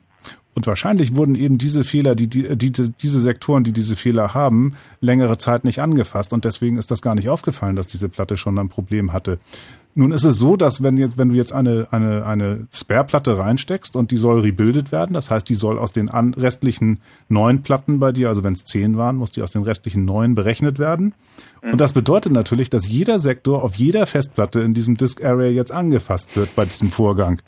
Mhm. Und das bedeutet, äh, wenn es eben dort auf irgendeiner anderen Platte noch Probleme gibt, dass genau in dem Moment, äh, wo dieses Rebuild durchgeführt wird, die Wahrscheinlichkeit am höchsten ist, dass dein Disk Array ausfällt. Super. Und wenn das passiert, ist es natürlich klar, dass dein gesamtes Array hinüber ist, weil wenn mehr, wenn an einer Stelle mehr als zwei Platten einen Fehler haben, dann kannst du die Daten nicht mehr berechnen bei RAID 5. Und dadurch sagt der RAID-Controller dann zu Recht, das kann ich nicht mehr hier ist, hier ist mal Schluss. Also Veit, du hast sozusagen äh, Dominostein mit Boxhandschuhen aufgebaut. Aber, aber die gute Nachricht ist, dass das, äh, dass das für einen Datenretter keine, also für einen seriösen Datenretter keine besonders große Herausforderung ist. Das heißt also, man kann sowas, man kann sowas äh, in vernünftiger Zeit mit vernünftigen Kosten wiederherstellen. Wie lange dauert sowas denn? So, wenn du sagst vernünftige Zeit, was ist denn da die Größenordnung? Naja, so Vier im Wochen? Normalfall. Nein, bist du wahnsinnig. Das Sag jetzt mal. Also ich sage jetzt mal, der, der Standarddurchlauf für so einen Fall liegt zwischen zwei und vier Tagen. Mhm.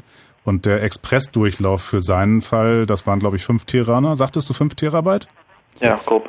Okay, grob fünf Terabyte, zehn Festplatten, RAID 5, Standarddurchlauf, also zwei bis vier Tage und Expressdurchlaufzeit würde ich mal sagen, kann, äh, würde ich mal bei sowas wie 48 Stunden, 24 bis 48 Stunden sagen. Ist, ist der Preis dann abhängig von der Anzahl der Platten? Der Preis ist abhängig von der Anzahl der Platten, von der Schwere des Problems, äh, von, der, von dem Gesamtvolumen der Daten. Äh, okay.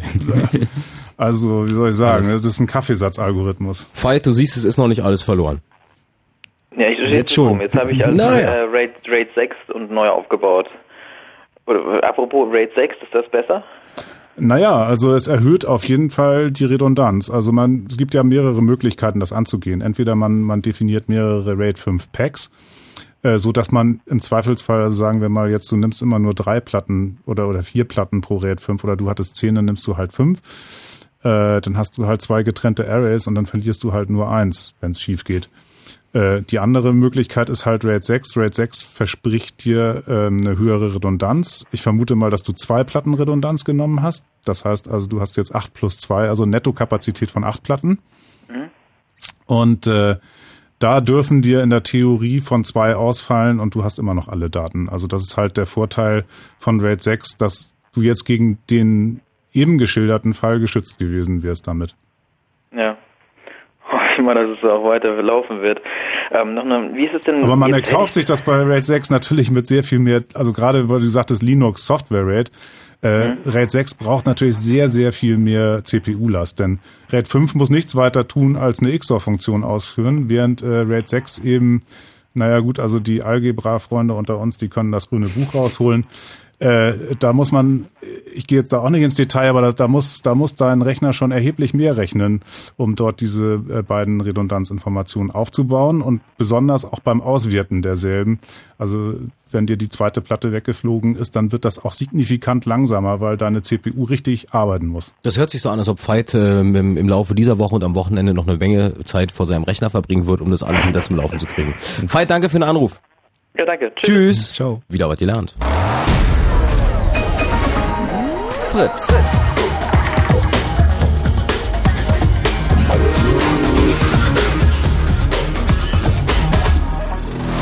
Blue Moon. Die zwei Sprechstunden.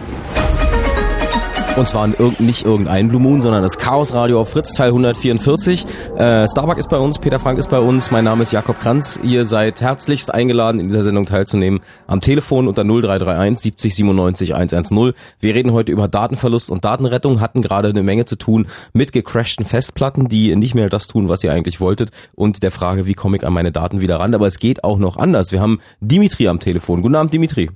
Ja, hi. Grüß dich. Äh, du- bei, bei dir geht's um Datenverlust bei CDs und DVDs. Genau. Und die möglicherweise wie immer wieder auftauchende Frage, stimmt das, dass CDs irgendwann mal äh, an Qualität verlieren und dann nicht mehr das drauf ist, was ich irgendwann mal gekauft habe, oder? Ähm, richtig. Und vor Okay. allem nicht mehr drauf ist, was ich da drauf gebrannt habe. Denn ich habe das Problem ab und zu mal gehabt, dass äh, DVDs auf einmal nicht mehr lesbar wurden. Und zwar hat sich nämlich die Datenschicht von der Plastikoberfläche des äh, Datenträgers einfach so gelöst. Aber du hast nicht zufällig einen Aufkleber drauf getan. Nee, das, Ah. die, äh, die war eigentlich im Originalzustand. Hm. Ja, es hat irgendwie unterschiedliche Qualitäten, ähm, unterschiedliche Qualitäten von, von so CDs und DVDs. Also ich hatte irgendwie auch so die ersten, also da, als damals so die CDs irgendwie rauskamen, die man selber brennen konnte, da irgendwie die ersten paar Chargen waren halt irgendwie so schlecht, dass man innerhalb von wenigen Monaten irgendwie hat sich wirklich irgendwie alles abgeblättert, weil man die Sonne liegen lassen hat für für nur zwei, drei Stunden konnte man irgendwie durchgucken. Also es hat irgendwie wirklich ein ganz großes Qualitätsunterschied gab's da. Also es hat, in, dass halt wirklich Daten ähm, dadurch verloren gehen, dass halt irgendwie die, die Schicht sich dann einfach auflöst. Und Mhm. so ist ja bei dir dann wahrscheinlich auch gewesen, oder? Genau, nur dass die CDs und DVDs bei mir im Bankschließfach lagen, also komplett geschützt von der Sonne und von der Außenwelt. Naja gut, es ist äh, Feuchtigkeit ist auch ein, ist auch noch ein. Angriffspunkt. Also die die Feuchtigkeit kriecht gerne zwischen den Polycarbonatträger und die Lackschicht und äh, gerade bei bei, sage ich jetzt mal, ähm, sehr günstig angebotenen oder oder ich sag mal, es hat noch nicht mal unbedingt was mit dem Preis zu tun. Bei sehr günstig hergestellten ist, ist dieser Randabschluss häufig auch relativ schlecht, so dass die Feuchtigkeit dazwischen kann und dann hebt sich tatsächlich die obere Lackschicht samt der Aufzeichnungsschicht äh, von dem Polycarbonatträger ab. Und dann sind diese CDs oder DVDs mit herkömmlichen Methoden auf jeden Fall an der Stelle nicht mehr lesbar. Was kann man denn da machen in so einem Fall? Also angenommen, ich habe eine DVD, wo ähm, lauter persönliche äh, Briefe, Fotos und sowas drauf sind, was mir extrem wichtig ist. Meine Laufwerke zu Hause können das Ding nicht mehr lesen. Dann gehe ich wieder zum Datenretter. Ja, dann, dann hast du in dem Moment auch wieder keine andere Möglichkeit mehr, weil du ja eben, weil weil die, die ganze Konsumertechnik da auf, auf solche Fälle nicht vorbereitet ist und auch die professionelle Technik ist auf solche Fälle nicht vorbereitet. Und äh, eigentlich soll es ja auch nicht passieren. Also äh, nur, aber wo jetzt Dava gerade sagte, auf, auf, äh, in die Sonne legen, also davor kann ich nur inständig warnen, denn die, denn die äh, Energie der Sonnenstrahlen ist ähm, ist also sehr nah an dem dran, was der Schreibleser von so einem Laufwerk tut. okay. Und äh, insofern, also bitte, bitte tut mir den Gefallen und bewahrt diese Dinger immer im Dunkeln auf. Also die Kollegen, die auch CDs immer so im Auto einfach rumliegen haben. Das ja. ist äh, also Sonne ist wirklich, also Sonne ist wirklich der Tod, weil da eben sehr auch sehr hochenergetische ähm, kurzwellige Lichtstrahlen drin sind und äh, besonders bei gebrannten Medien da gibt es nämlich auch noch einen erheblichen Unterschied zwischen gebrannten und gepressten Medien. Bei gepressten Medien, da wird ja im Grunde genommen ein, ein, ein Pressstempel in so ein, in so ein Stück Alufolie reingedrückt. Und dieses Stück Alufolie ist natürlich wesentlich weniger empfindlich äh, gegen Sonnenlicht als die äh, beschreibbaren. Denn bei den beschreibbaren ist es ein sogenanntes Phase-Change-Medium. Ähm, was also sozusagen, was mit Hilfe eines Laserpulses zwischen der äh, amorphen und kristallinen Phase hin und her geschaltet wird. Und, ähm, und da ist ja sozusagen, da ist, da ist gerade diese Lichtenergie wird dazu verwendet, um diese Phase umzuschalten. Und das bedeutet, dass man das natürlich da auch, auch wieder rückgängig machen kann. Also ähm, gerade jetzt ist, jeder kennt ja auch wiederbeschreibbare äh, ja, Medien. Mhm. Und da muss es ja eine Möglichkeit geben, das auch umzukehren. Und äh, da ist Sonnenstrahlung, halten, ja. da ist Sonnenstrahlung sowas wie mit der Schrotflinte draufschießen. Na, was, was, was würdest du denn für den Fall irgendwie jetzt tun, wenn, also wenn du halt so eine DVD kriegst, die kaputt ist? Also die also so abgeblättert ist oder irgendwie, wo sich die Schicht also gelöst wenn, hat. wenn, wenn die, wenn die Schicht sich nur gelöst hat, ist das noch nicht der Tod. Wenn die Schicht komplett runter ist, dann äh, würde ich sagen, dann ist das ein Fall, der sich nur noch lohnt, wenn das ein Staatsnotdatenträger ist.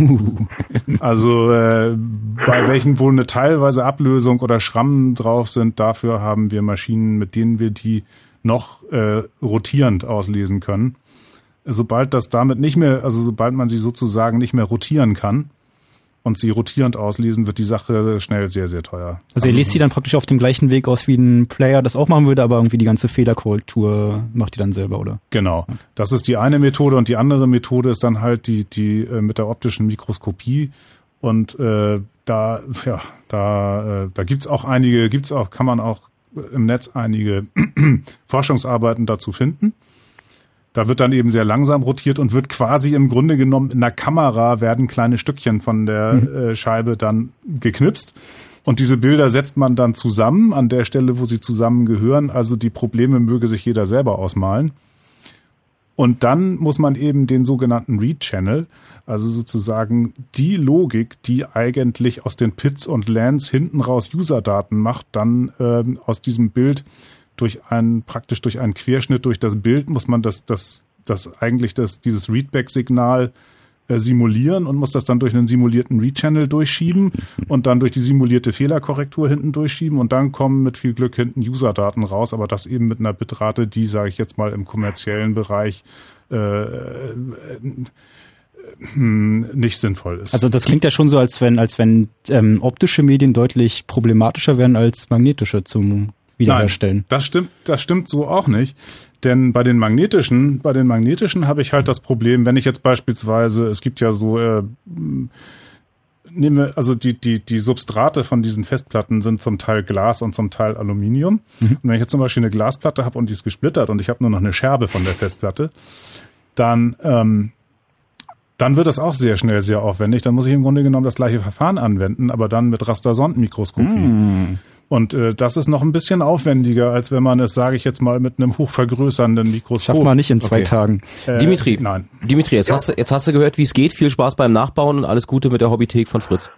Okay, ich habe noch eine kurze Frage. Ja, alles klar. Äh, eben gerade war das Thema RAID 5 bei euch. Ja. ja. Ähm, ich das bei mir eigentlich auf äh, RAID äh, Z von ZFS. Ist das besser? Uh.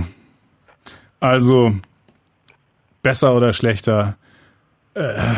Wähle zwischen zwei sagen, Übeln. Kann ich verstehen, aber ich sag's mal so, wenn ich das irgendwie ein Problem mit zwei Datenträgern hätte, mhm. würde ich das ganze RAID verlieren?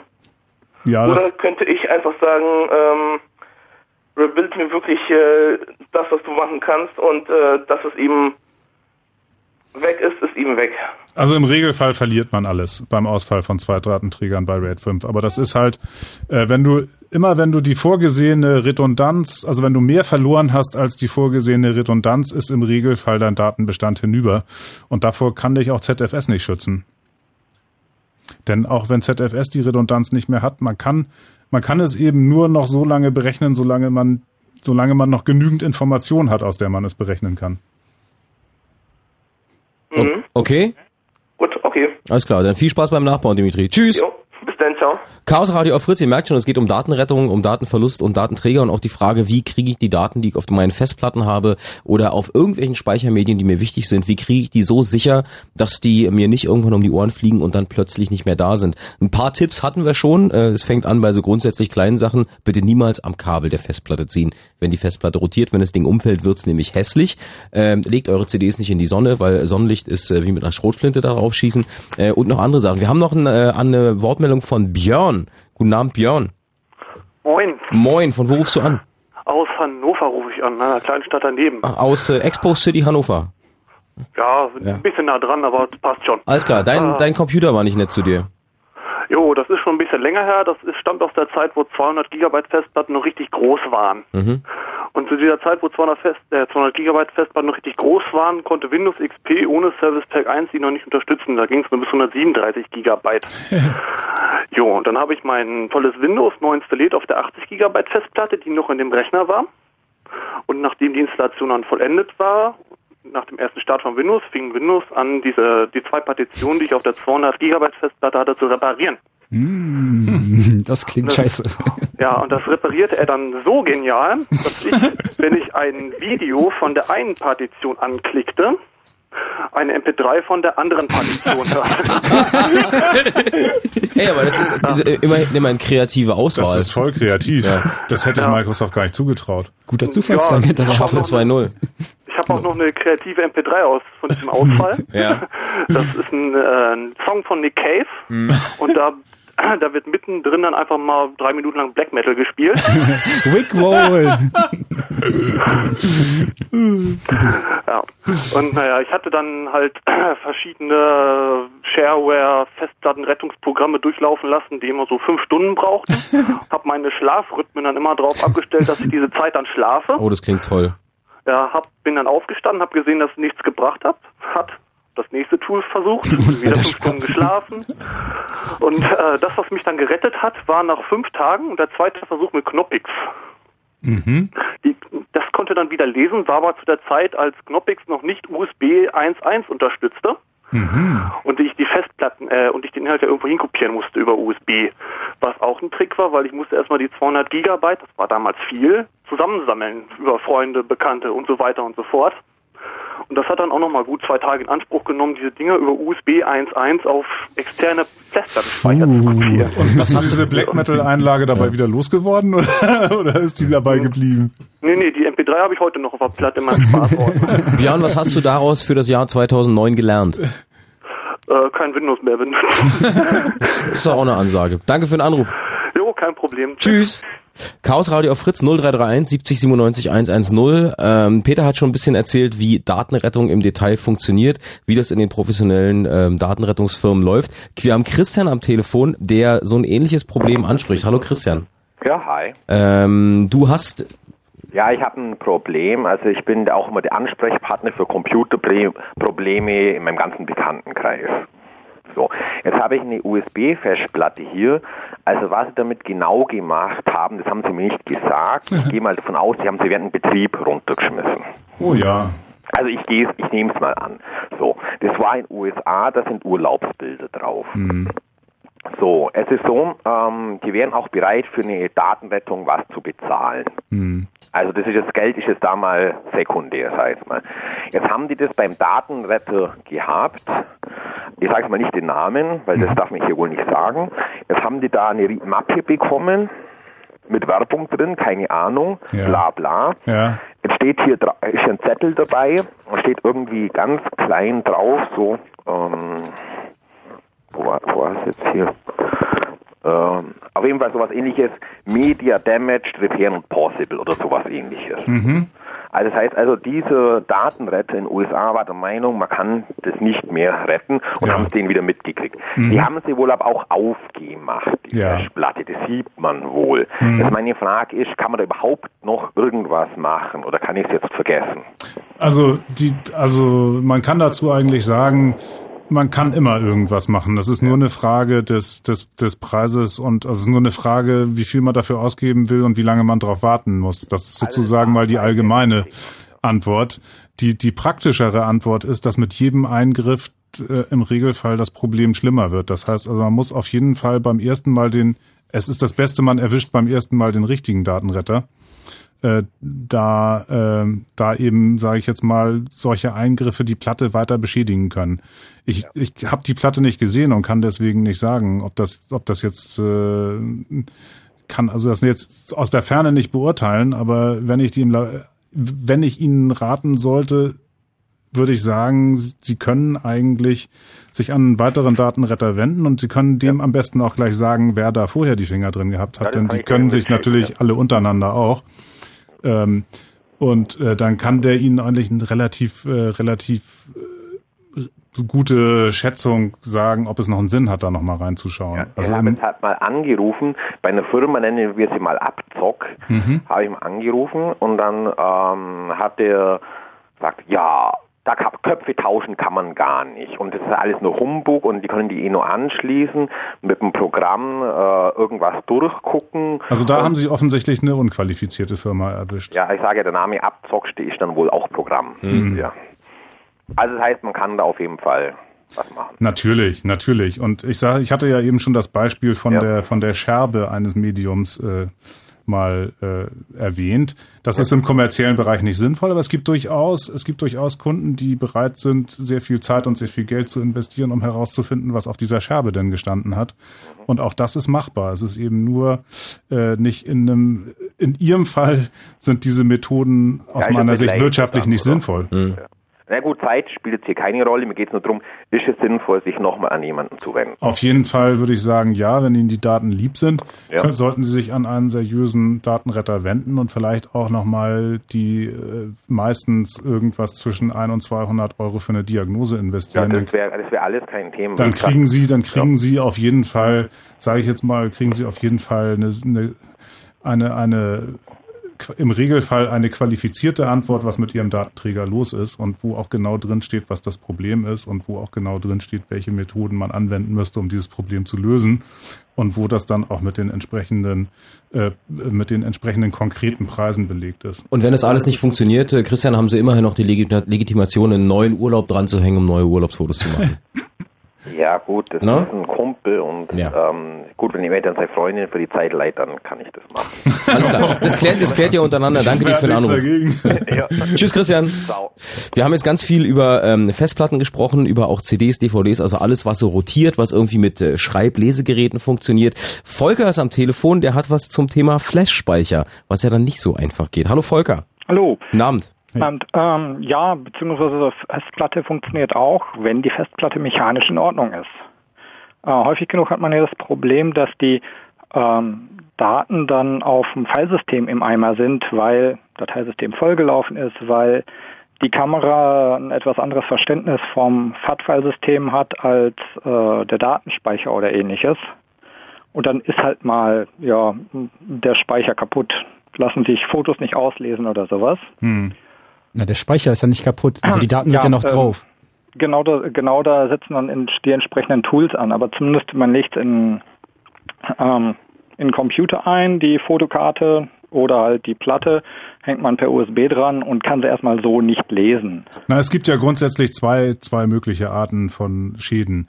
Die, also wir unterscheiden die immer in, äh, in die zwei Klassen physikalischer Schaden und logischer Schaden. Ja, physikalisch hatten wir ja gerade schon. Genau, und der logische, und der ist natürlich klar, dass es gibt eben auch Schäden, die, ähm, die durch, die durch äh, wild laufende Betriebssysteme oder das Abziehen der Betriebsspannung im falschen Moment oder ähnliches entstehen können, so dass eben die Dateisysteme oder überhaupt die Verwaltungsstrukturen, die uns sagen, welcher Name denn zu welchen Sektoren welche Datei ergibt, äh, dadurch äh, äh in Mitleidenschaft gezogen werden können. Und diese ganzen Probleme, die äh, fassen wir zusammen unter logische Probleme weil ja. dort ja im Grunde genommen der Datenträger keinen technischen Defekt hat. Mhm. Ich kann jeden Sektor des Datenträgers lesen, aber mein, mein Betriebssystem oder mein Dateisystemtreiber kann eben äh, daraus nicht mehr das, was kann daraus eben nicht mehr die, die ursprüngliche Struktur äh, wiederherstellen. Genau. Und ähm, also ich äh, bin jetzt da teilweise im ähm, na nicht Dateiwiederherstellung, sondern eher im Forensikbereich aktiv. Ähm, was dann gemacht werden sollte, ist nicht mit einem normalen Tool ranzugehen, was weiß ich, äh, Photorec, Free äh, Undelete, äh, irgendwelche Rescue-Tools, da die meistens sofort wieder auf dem Ding rumschreiben. Das heißt, wenn die sich vertun, dann sind die Daten meistens äh, noch besser durcheinander gewürfelt. Genau. Also da würde ich sagen, wenn du sagst, du beschäftigst dich mit Forensik, dann wolltest du wahrscheinlich vorschlagen, dass man erstmal eine Imagekopie davon machen soll. genau. Diesem Vorschlag möchte ich mich gerne anschließen. Das ist eine sehr gute Idee. Äh, überhaupt generell, wenn man jetzt so einen Datenverlust hat und man ist sich vielleicht nicht ganz sicher, ist es denn ein technisches Problem am Datenträger oder ist es ein logisches Problem? Äh, denn das ist manchmal gar nicht so leicht auseinanderzuhalten. Man stellt nur fest, das Betriebssystem zeigt dieses oder jenes Verzeichnis nicht mehr an. Das kann äh, beide Ursachen haben. Äh, dieser Rat ist sehr gut. Machen Sie eine Imagekopie von der Platte und wenn das an irgendeiner Stelle abbricht mit einer obskuren Fehlermeldung oder so etwas, dann äh, gilt Regel Nummer zwei, Stecker raus, Finger weg. Ja, beziehungsweise wenn sich bei Festplatten entsprechend Geräusche melden. Das, äh, die, das, das, das, hatten wir das hier vorhin schon gehabt. Also ja. halt, wenn, wenn Geräusche sind wirklich irgendwie nicht, sondern irgendwie, ja, ich lasse das mal noch zwei, drei Tage laufen, sondern der, dann der, ist Gla wirklich... Der Glaube an die technische Selbstheilung. Morgen wird es schon wieder gehen. Also dann, dann ist die Kacke schon am Dampfen und ja. dann halt wirklich sofort Datenrettung irgendwie einleiten, weil irgendwie jede Minute zählt dann im Endeffekt. Genau, jede Umdrehung äh, kann mehr Späne produzieren. Ja, ähm, es gibt dann einmal die einfachen Tools, die ja Daten dann, die gelöscht sind oder nur teilüberschrieben sind oder zumindest im Direktory teilüberschrieben sind, wiederhergestellt werden können. Äh, es gibt dann auch die etwas äh, gründlicheren, die einfach dann nach entsprechenden Headern von Fotos, von typischen Office-Dokumenten suchen und dann versuchen von dort aus einfach äh, die anschließenden Dateiblöcke bis zu einem Sieht nach einem Ende aus wiederherzustellen. Ja, wobei ich dazu sagen muss, eben wenn man wenn man kein professioneller Datenretter ist, dann da kriegt man viele man, Dateien, dann, dann von denen man, nur ein paar was funktionieren. Dann kann man äh, dann, dann kann ich eigentlich generell nur vor dem Einsatz von Tools warnen, es sei denn, dass die Daten nicht so wichtig sind. Also wenn es halt einfach so, es gibt ja auch so Sachen, wo man sich sagt, naja gut, wenn es weg ist, ist auch nicht so schlimm, aber jetzt probiere ich nochmal. Mhm. Dann kann man natürlich alles damit machen, das ist keine Frage. Aber wenn es sich wirklich, sage ich jetzt mal, um unternehmenskritische Daten handelt, dann würde ich auch in der Tat, dann würde ich auch abraten überhaupt von irgendeinem Tool-Einsatz, weil nämlich äh, diese, weil man selber, weil man selber, also selbst wir brauchen sehr lange, um herauszufinden, was diese kommerziellen Tools genau tun. Und äh, ich, ich sage einfach mal, dass der durchschnittliche Anwender das mitnichten überblicken kann. Tools sowieso nur auf äh, Images nie auf dem kaputten Ding. Ganz genau. Das ist, das ist auch eine Grundregel, aber selbst bei den Imaging-Tools, da wird schon problematisch. Ich meine jetzt, äh, viele Anwender sind auch aus meiner Sicht nicht in der Lage, ein ein 1 zu 1 Image von einer Festplatte herzustellen. Und auch da kann man eben Fehler machen. Da kann man auch äh, beispielsweise Quelle und Ziel verwechseln und dann hat man äh, dann hat man seinen Datenträger mit Nullen überschrieben. Also man muss auf jeden Fall wenn das wirklich was wert ist, dann soll man es den Profis überlassen und ansonsten wenn man meint, es ist nicht so dramatisch äh, wertvoll, dass man es selber probieren möchte, dann sollte man auf jeden Fall sehr viel Sorgfalt walten lassen beim Einsatz jedweder Tools und immer nur auf Kopien arbeiten. Beziehungsweise ist ein guter Ratschlag. Beziehungsweise, ja. wenn ihr äh, ein Tool habt, was irgendwie hier kostet nichts, probier mal aus, kostenlose Download-Version, tralala, dann äh, probiert das wirklich erst mal aus an irgendwas, äh, wie Peter schon richtig sagt, was, wenn es dann weg ist, okay, nicht so dramatisch, aber ähm, nicht einfach irgendwo dran rumdoktern, im Zweifelsfall macht ihr es nicht besser. Volker, danke die, für den die Botschaft, die ja. Botschaft, die, die genau. Volker gebracht hat, die war schon sehr, sehr richtig und wichtig, dass man ja, wenn der Datenträger nicht beschädigt ist, eigentlich immer eine hundertprozentige Kopie davon herstellen kann. Und das sollte man auch tun. Und auf dieser äh, 100, also auf dieser sozusagen Tochterkopie kann ich ja äh, drauf rumfuhrwerken, so viel ich will, ohne jetzt das Original zu beschädigen. Hm. Insofern ist das war das also absolut der korrekte Hinweis. Auf dem Image. Ja. Was, was sind denn physikalische Schäden an SS, also an, an Flash-Speichern? Äh, physikalische Schäden an, an Flash-Speichern sind beispielsweise, äh, wenn Flashzellen ausgefallen sind oder was auch häufig passiert ist, dass die Controller sich verirren, dass die halt also praktisch ihr ihr äh, Ware-Management ähm, äh, aus dem Ruder läuft und dass sie selber nicht mehr wissen, wo sie die Sektoren hingetan haben und dass sie dann einfach äh, sich praktisch totstellen, weil sie nicht mehr, weil sie die Zuordnung zwischen der Sektoradresse, die du dem Sektor gegeben mhm. hast, und der Sektoradresse, die es tatsächlich in dem Speicherchip hat, nicht mehr wieder hinbekommen. Na, kann man das dann nachträglich irgendwie wieder rausfinden? Also irgendwie, wie, wie rekonstruiert man die Daten denn dann?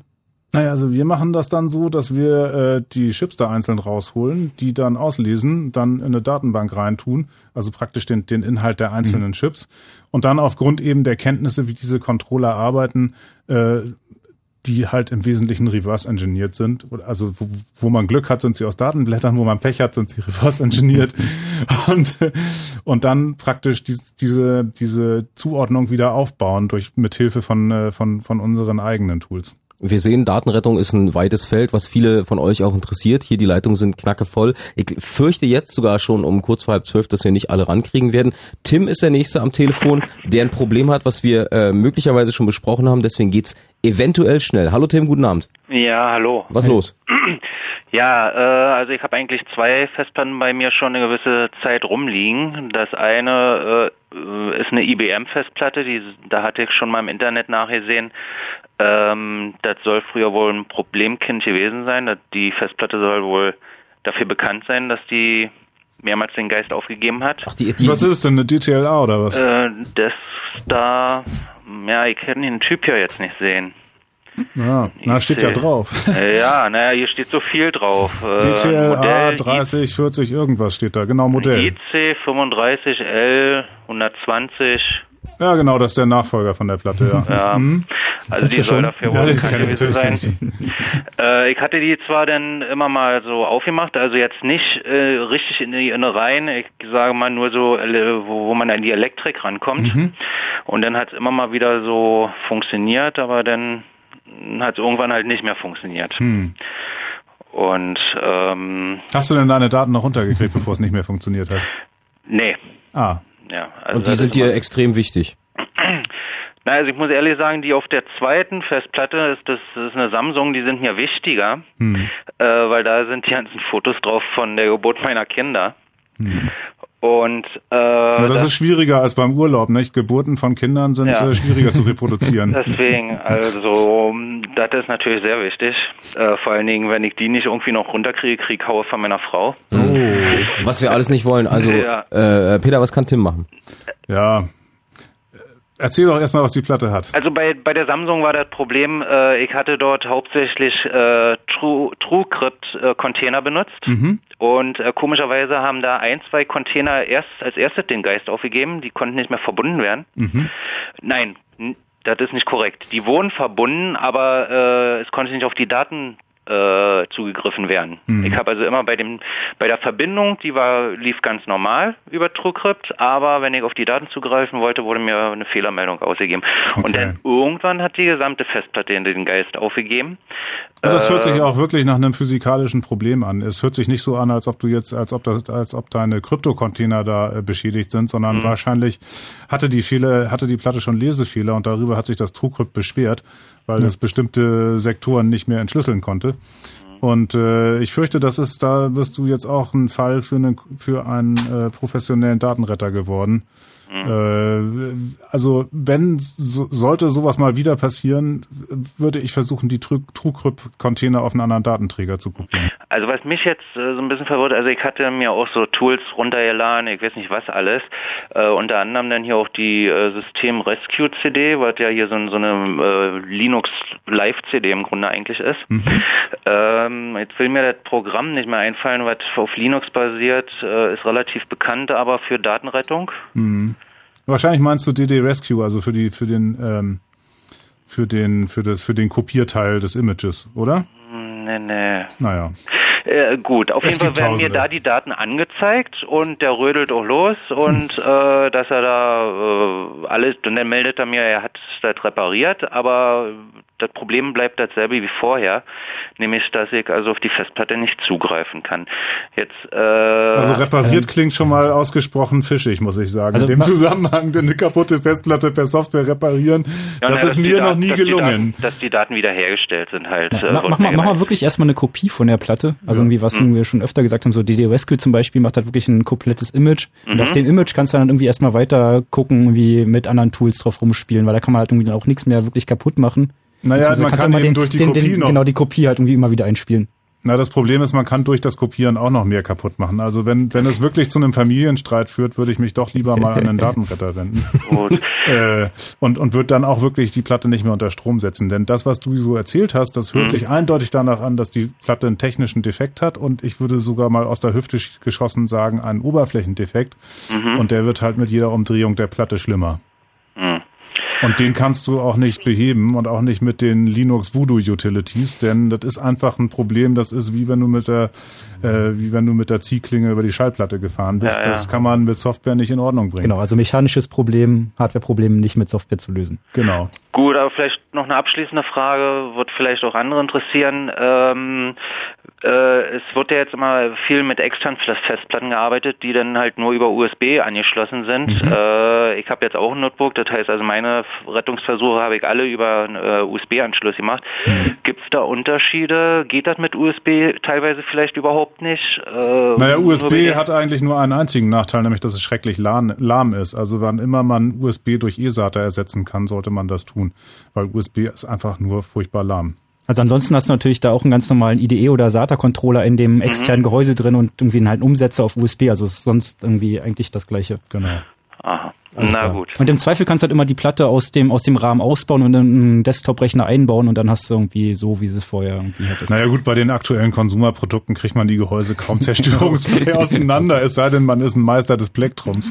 Nee, also, also ich habe mir das immer selbst zusammengestellt. Das heißt also, ich habe mir eine normale Einbaufestplatte geholt und dann externe Gehäuse. Also ich schwöre bei externen Gehäusen im Moment total auf eSATA, weil das halt die gleiche Geschwindigkeit bringt wie eine interne Platte und ich trotzdem noch den Vorteil habe, dass ich die Platte separat vom Rechner habe. Aber das USB äh, jetzt, äh, dass ich das nicht selber reparieren konnte wegen USB-Anschluss, ist nee. nicht möglich. Nee, Nö, das, das, das hat damit eigentlich nichts zu tun. Also du, ob du die Platte nun über SCSI oder über, über USB oder Buschtrommel anschließt, das macht mhm. da keinen Unterschied. Und im Zuge des allgemeinen Familienfriedens, wir wollen ja nicht, dass deine Frau dich vertrimmt, sieh zu, mhm. dass die Platte äh, bei Leuten in die Hände kommt, die wissen, was sie damit tun und befolge den Rat von Peter Frank, lass den Strom von dem Ding, ja? Ist okay, danke. Alles klar. Tschüss, Tim. Ja, danke, tschüss. Nachrichtenwetterverkehr kommen gleich hier im Chaos Radio auf Fritz und danach geht's weiter unter 0331 70 97 110.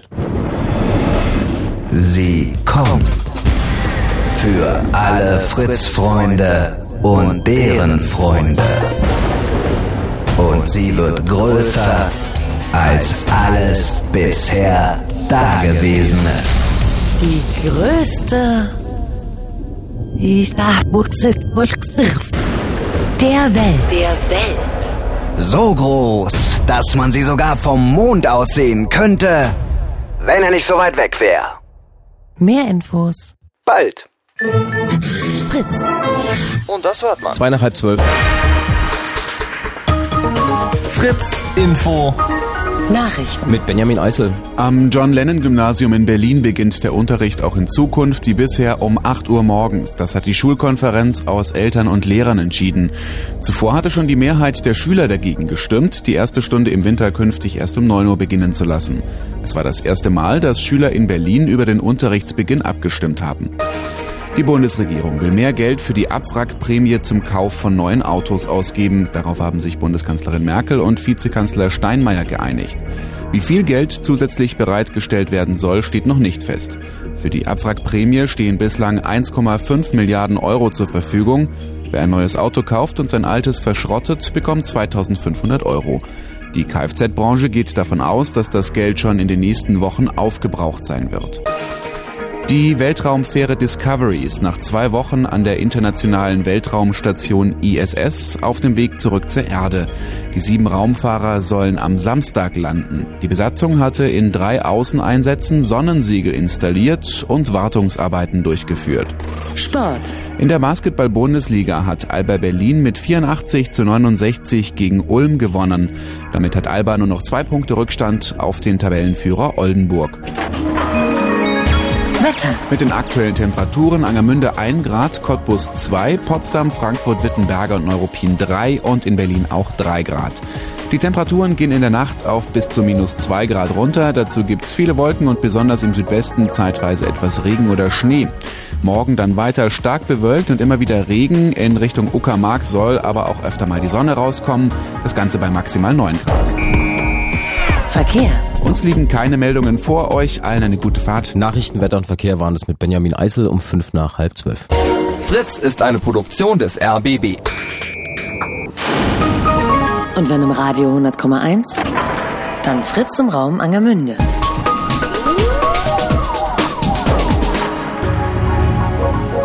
Blue Moon. Die zwei Sprechstunden.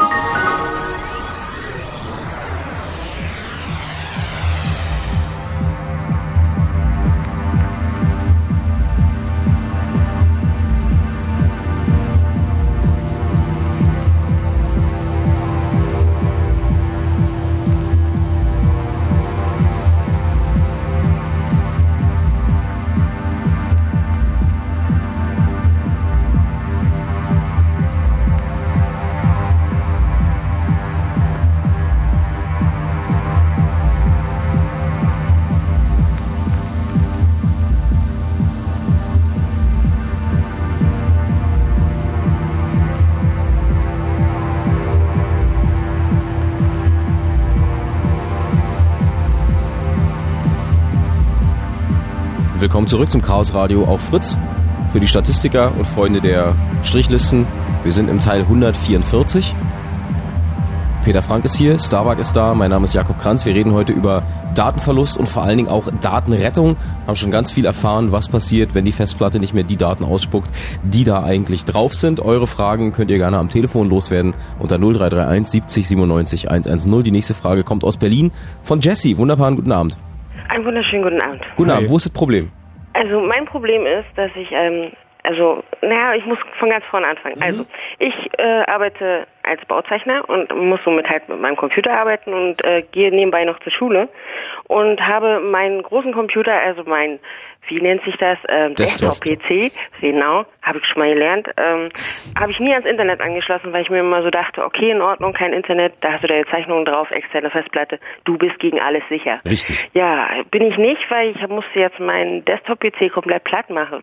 Weil er hat nämlich auf meinem Bildschirm gemacht, was er wollte und nicht das, was ich wollte.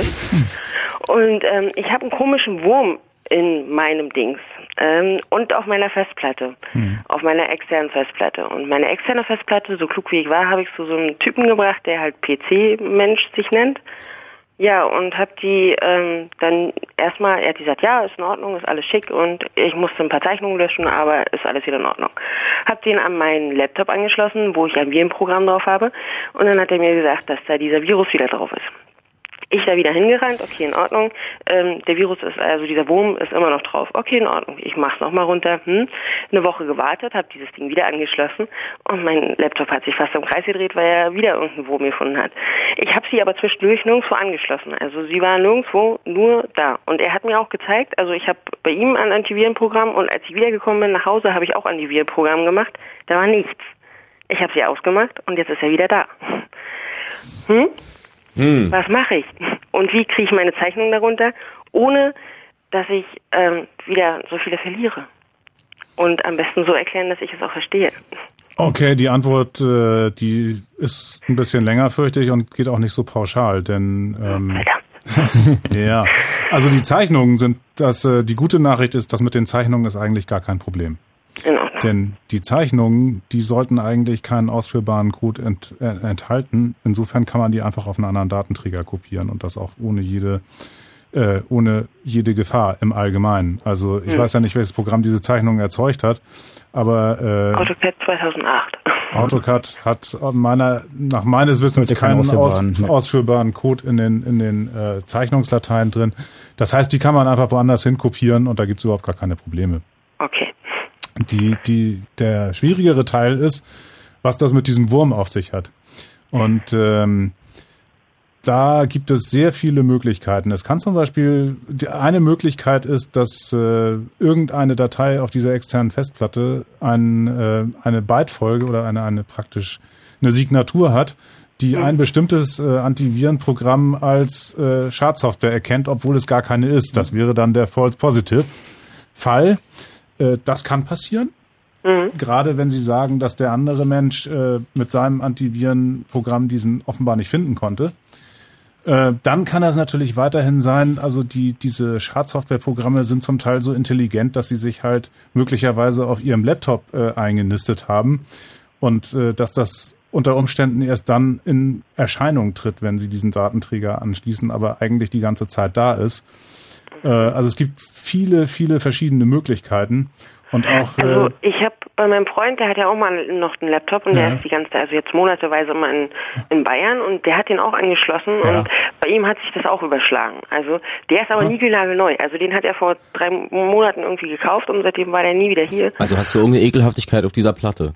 Richtig, aber die habe ich nicht nur auf meiner Platte. Also ich bin der Meinung, ich habe hab ja ein ganz kleines bisschen Ahnung, dass ähm, auf meinem großen Desktop-PC in, in dieser DOS-Abteilung dieser Wurm sitzt. Also wir können, wir können die Sache ein bisschen abkürzen.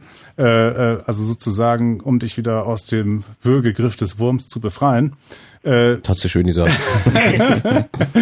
einen sauberen Rechner nehmen, alle Zeichnungen runterkopieren, äh, Platte neu formatieren und die Zeichnungen wieder drauf kopieren. Dann kann der Wurm eigentlich nicht mehr drauf sein. Also ich ja. würde auch sagen, also du hast, hast zwar den, den Desktop irgendwie nicht am Netz gehabt, aber dadurch, dass du natürlich irgendwie die Platten umgesteckt hast, ist dann auch ein ähm, Verbreitungsweg für den Wurm. Das heißt, irgendwie der ist dann halt nicht übers Netz gekommen, sondern halt über deine externe Festplatte. Und der wird halt garantiert auch da drauf sein.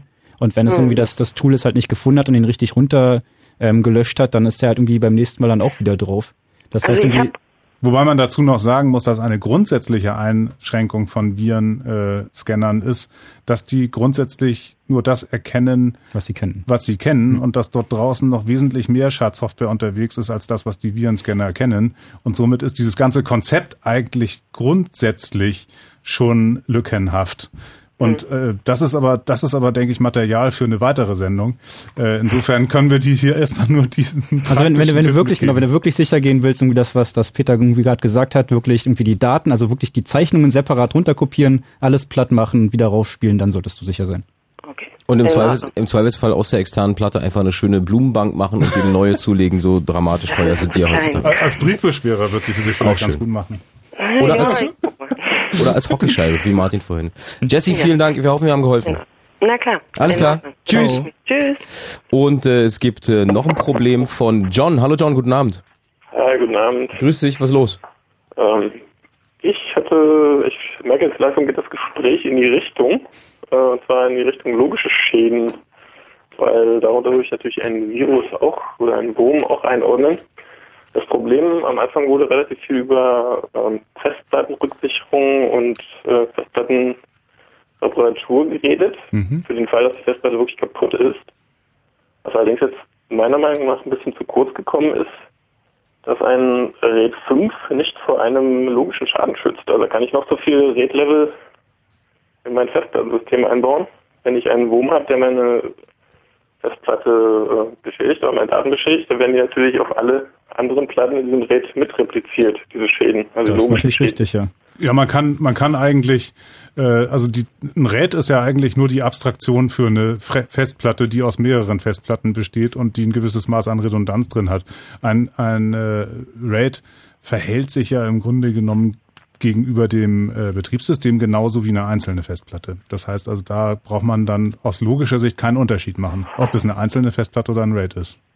Genau. Und von der Seite her würde mich interessieren, ob es da Vorschläge gibt, zum Beispiel wie oder mit welchen Tools ich überprüfen kann, ob die Daten auf meinen Sicherungskopien, also es muss nicht immer unbedingt ein laufendes RAID-System sein, es könnte auch meine USB-Festplatte sein, auf die ich jetzt in meiner Naivität mhm. gigabyteweise an Daten schaufel. Mhm. Und irgendwann äh, geht die eine von den Platten kaputt. Da ja. weiß ich, ich habe irgendwo noch eine andere Platte liegen. Ja. Möchte von dieser Platte die Daten wieder runterholen. Mhm. Und stelle dann fest, dass ich ein total chaotisch äh, un äh, unorganisierter Mensch bin und gar nicht mehr weiß, welche Daten jetzt überhaupt noch wo liegen.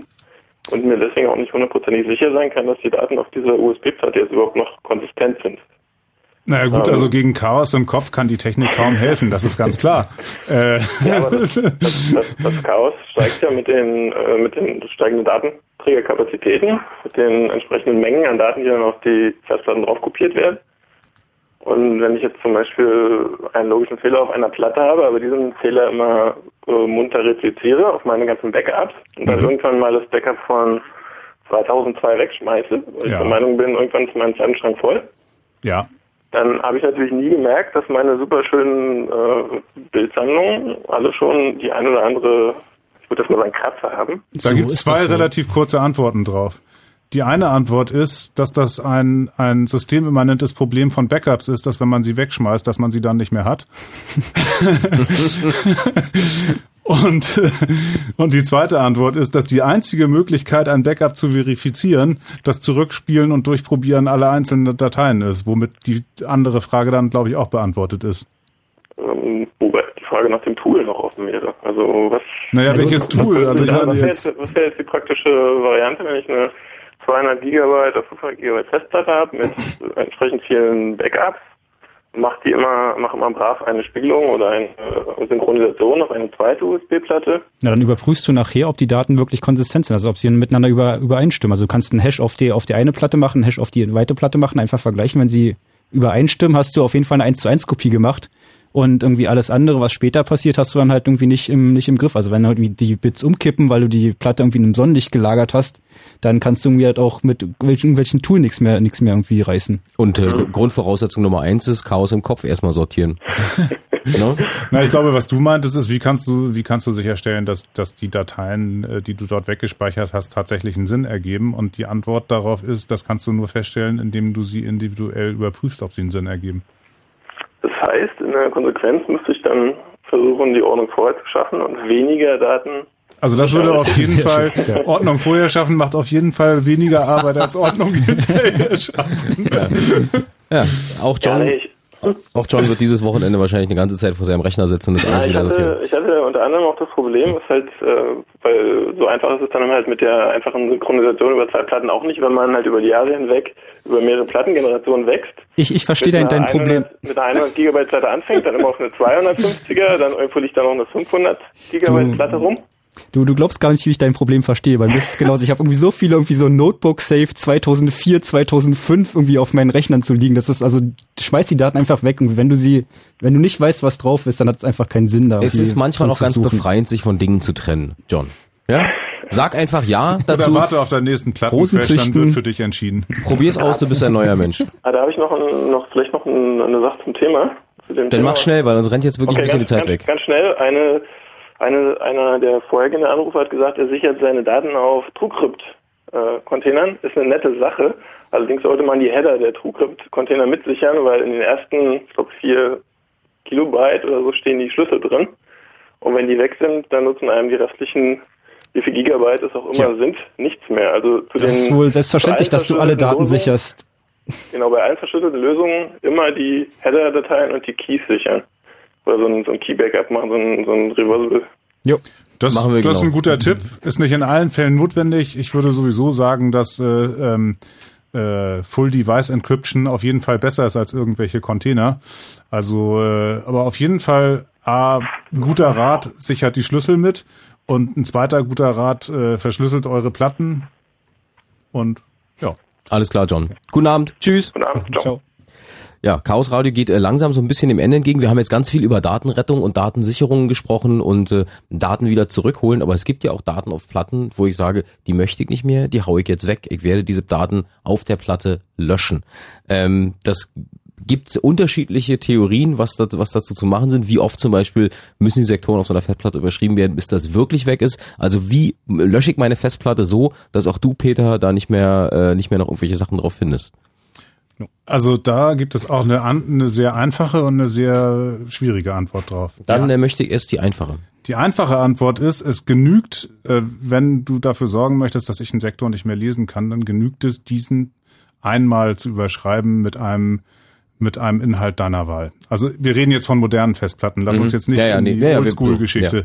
Wenn du heute eine Festplatte aus dem Laden holst und du hast sie einmal überschrieben, dann sind die Daten weg. Also früher war es ja, war es ja so irgendwie, es gibt ja die mehr, dass man irgendwie 35 Mal überschreiben sollte oder irgendwie und alte Tools haben auch immer einen Counter, irgendwie, wie oft man die Daten überschreiben hat. Das war halt ähm, aus dem Grund, dass halt früher die Platten mit so großen Toleranzen gearbeitet haben, dass halt irgendwie nicht auf dem gleichen, auf dem gleichen Spur praktisch die Daten geschrieben wurden, sondern halt immer leicht versetzt. Das heißt, wenn du sie einmal überschrieben hast, konnte man eventuell durch die Restmagnetisierung auf der Spur daneben halt um die Daten noch auslesen und wieder rekonstruieren. Das ist irgendwie halt heute nicht mehr so, weil einfach die ähm, die, die Motoren, die ganzen ähm, ähm, na, ich also, glaube, ich kann es erklären. Okay. Also die Schreibdichte ist soweit äh, so weit gestiegen, dass die Spuren standardmäßig im Normalbetrieb der Platten schon leicht überlappen. Das heißt also, dass im Grunde genommen die Spur rechts die Spur links schon ein bisschen überschreibt und die Spur links die Spur rechts schon ein bisschen überschreibt.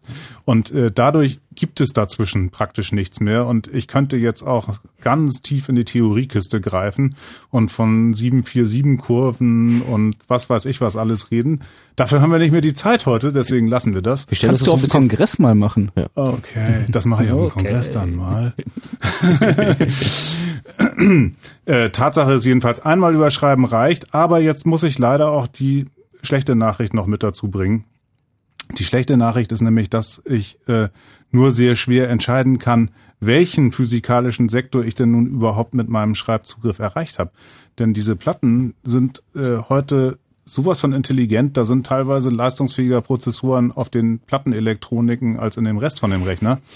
Und die tun da allerhand.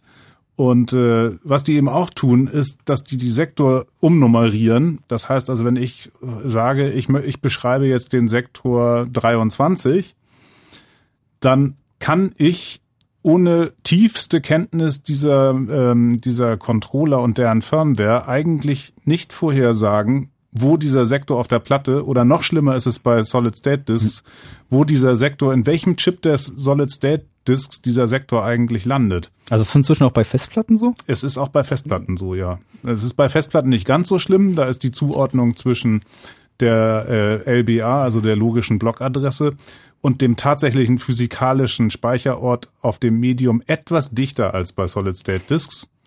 Aber äh, sie ist nicht ohne tiefere Kenntnis des Controllers und seiner Firmware vorhersehbar. Und das Problem ist also nicht, wie oft überschreibe ich den Sektor, sondern die Frage ist, habe ich ihn überhaupt getroffen?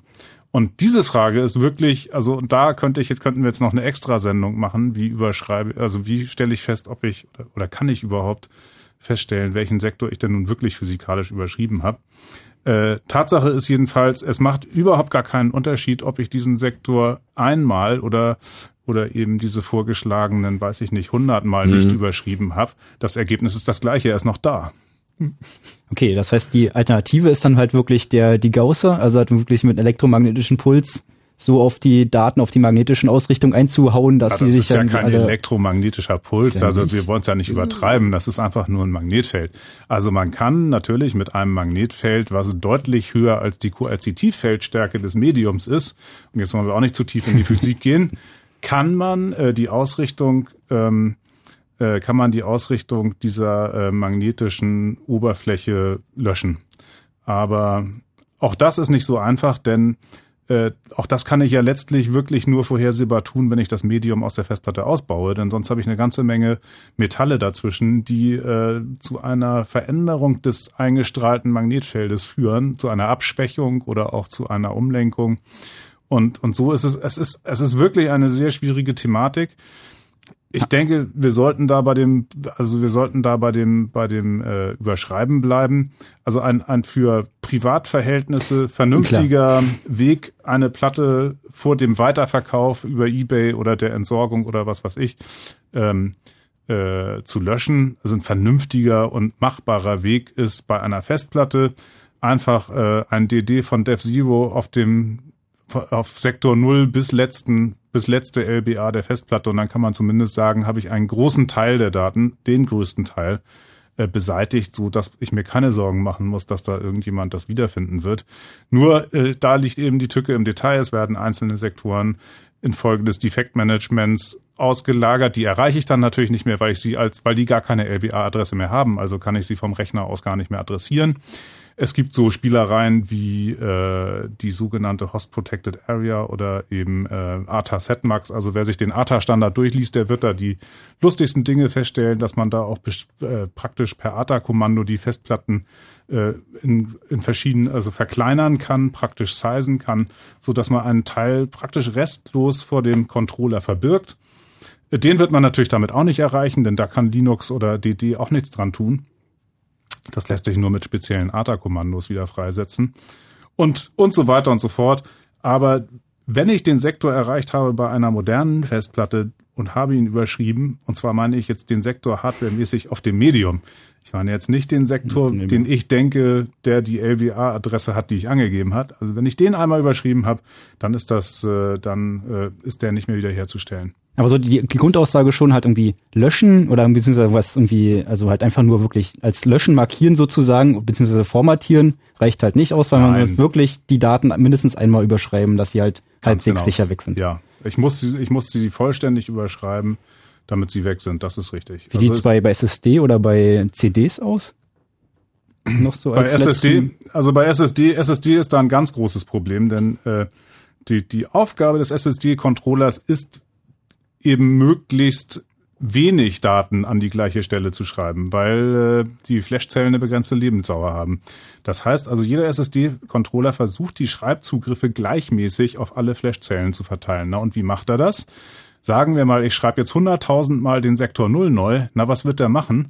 Intern in seiner kleinen Organisation da drinnen schreibe ich, wenn ich das erste Mal, ich nehme jetzt einfach mal ein doofes Beispiel. Ich schreibe das erste Mal den Sektor 0, dann wird er den Hardware-Sektor 0 überschreiben. Jetzt schreibe ich denselben Sektor nochmal, wieder Sektor 0, dann denkt er, ups, Sektor 0 habe ich gerade geschrieben, jetzt muss ich einen anderen nehmen. Nimmt er Sektor 1. Mhm. Wenn ich jetzt 100.000 Mal geschrieben habe, dann habe ich jetzt praktisch 100.000 Kopien dieses Sektors in 100.000 Flash-Sektoren dupliziert. Das heißt, ich habe jetzt 100.000 Kopien desselben Sektors in meinem Flash. Drin. Und so richtig gewonnen hast du nichts. Das heißt, hier ist Überschreiben also deutlich kontraproduktiv, weil beim Überschreiben im Grunde genommen ich überhaupt erst wieder, er überhaupt erst wieder Sektoren nimmt, äh, äh die schon mal gebraucht sind, wenn er hm. alle, die noch nicht gebraucht sind, zu Ende verbraucht hat. Das heißt wirklich auch auf der Hardware-Ebene zerstören, also wie mit dem Hammer raufhauen oder?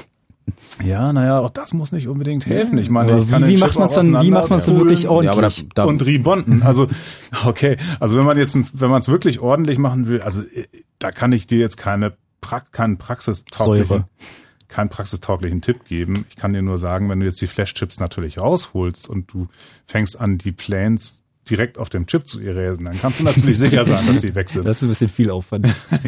Aber durch die, durch die Schnittstelle hindurch gibt es keine sichere Möglichkeit, eine SSD äh, zu löschen. Das okay. ist, glaube ich, das ist das, was man so rausgeben kann für die Leute, die es wissen wollen. Also SSD löschen per Software, nein. Und CDs Mikrowelle?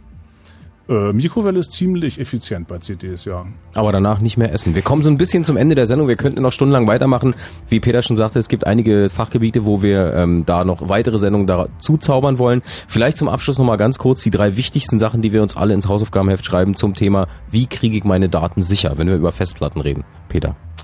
Uh, Ach, die drei wichtigsten Sachen, naja, also hm. kopieren, Kop also, also Sicherheitskopie machen, genau. auslagern, also nicht nicht zu Hause lagern, sondern halt wirklich an einem anderen Ort auch, weil es irgendwie Feuer gibt. Wenn die Festplatte Geräusche macht, lass den Strom weg davon. Genau, also das, äh, ja, genau. Wenn's, Und gleich wenn's zum Profi gehen. Wenn es ein physikale, also wenn es ein logisches Problem ist, erst eine, ein Image davon anfertigen auf einer anderen Platte und darauf rumspielen. Wenn sich dabei ein Problem herausstellt bei diesen Imagen, dann ist es wahrscheinlich ein physikalisches Problem, so wie auch wenn die Platten Geräusche machen und dann kann man im Regelfall selber nichts mehr tun. Dann braucht es ein Reinraumlabor und dann, äh, wenn einem die Daten lieb sind, muss man sofort den Strom abschalten.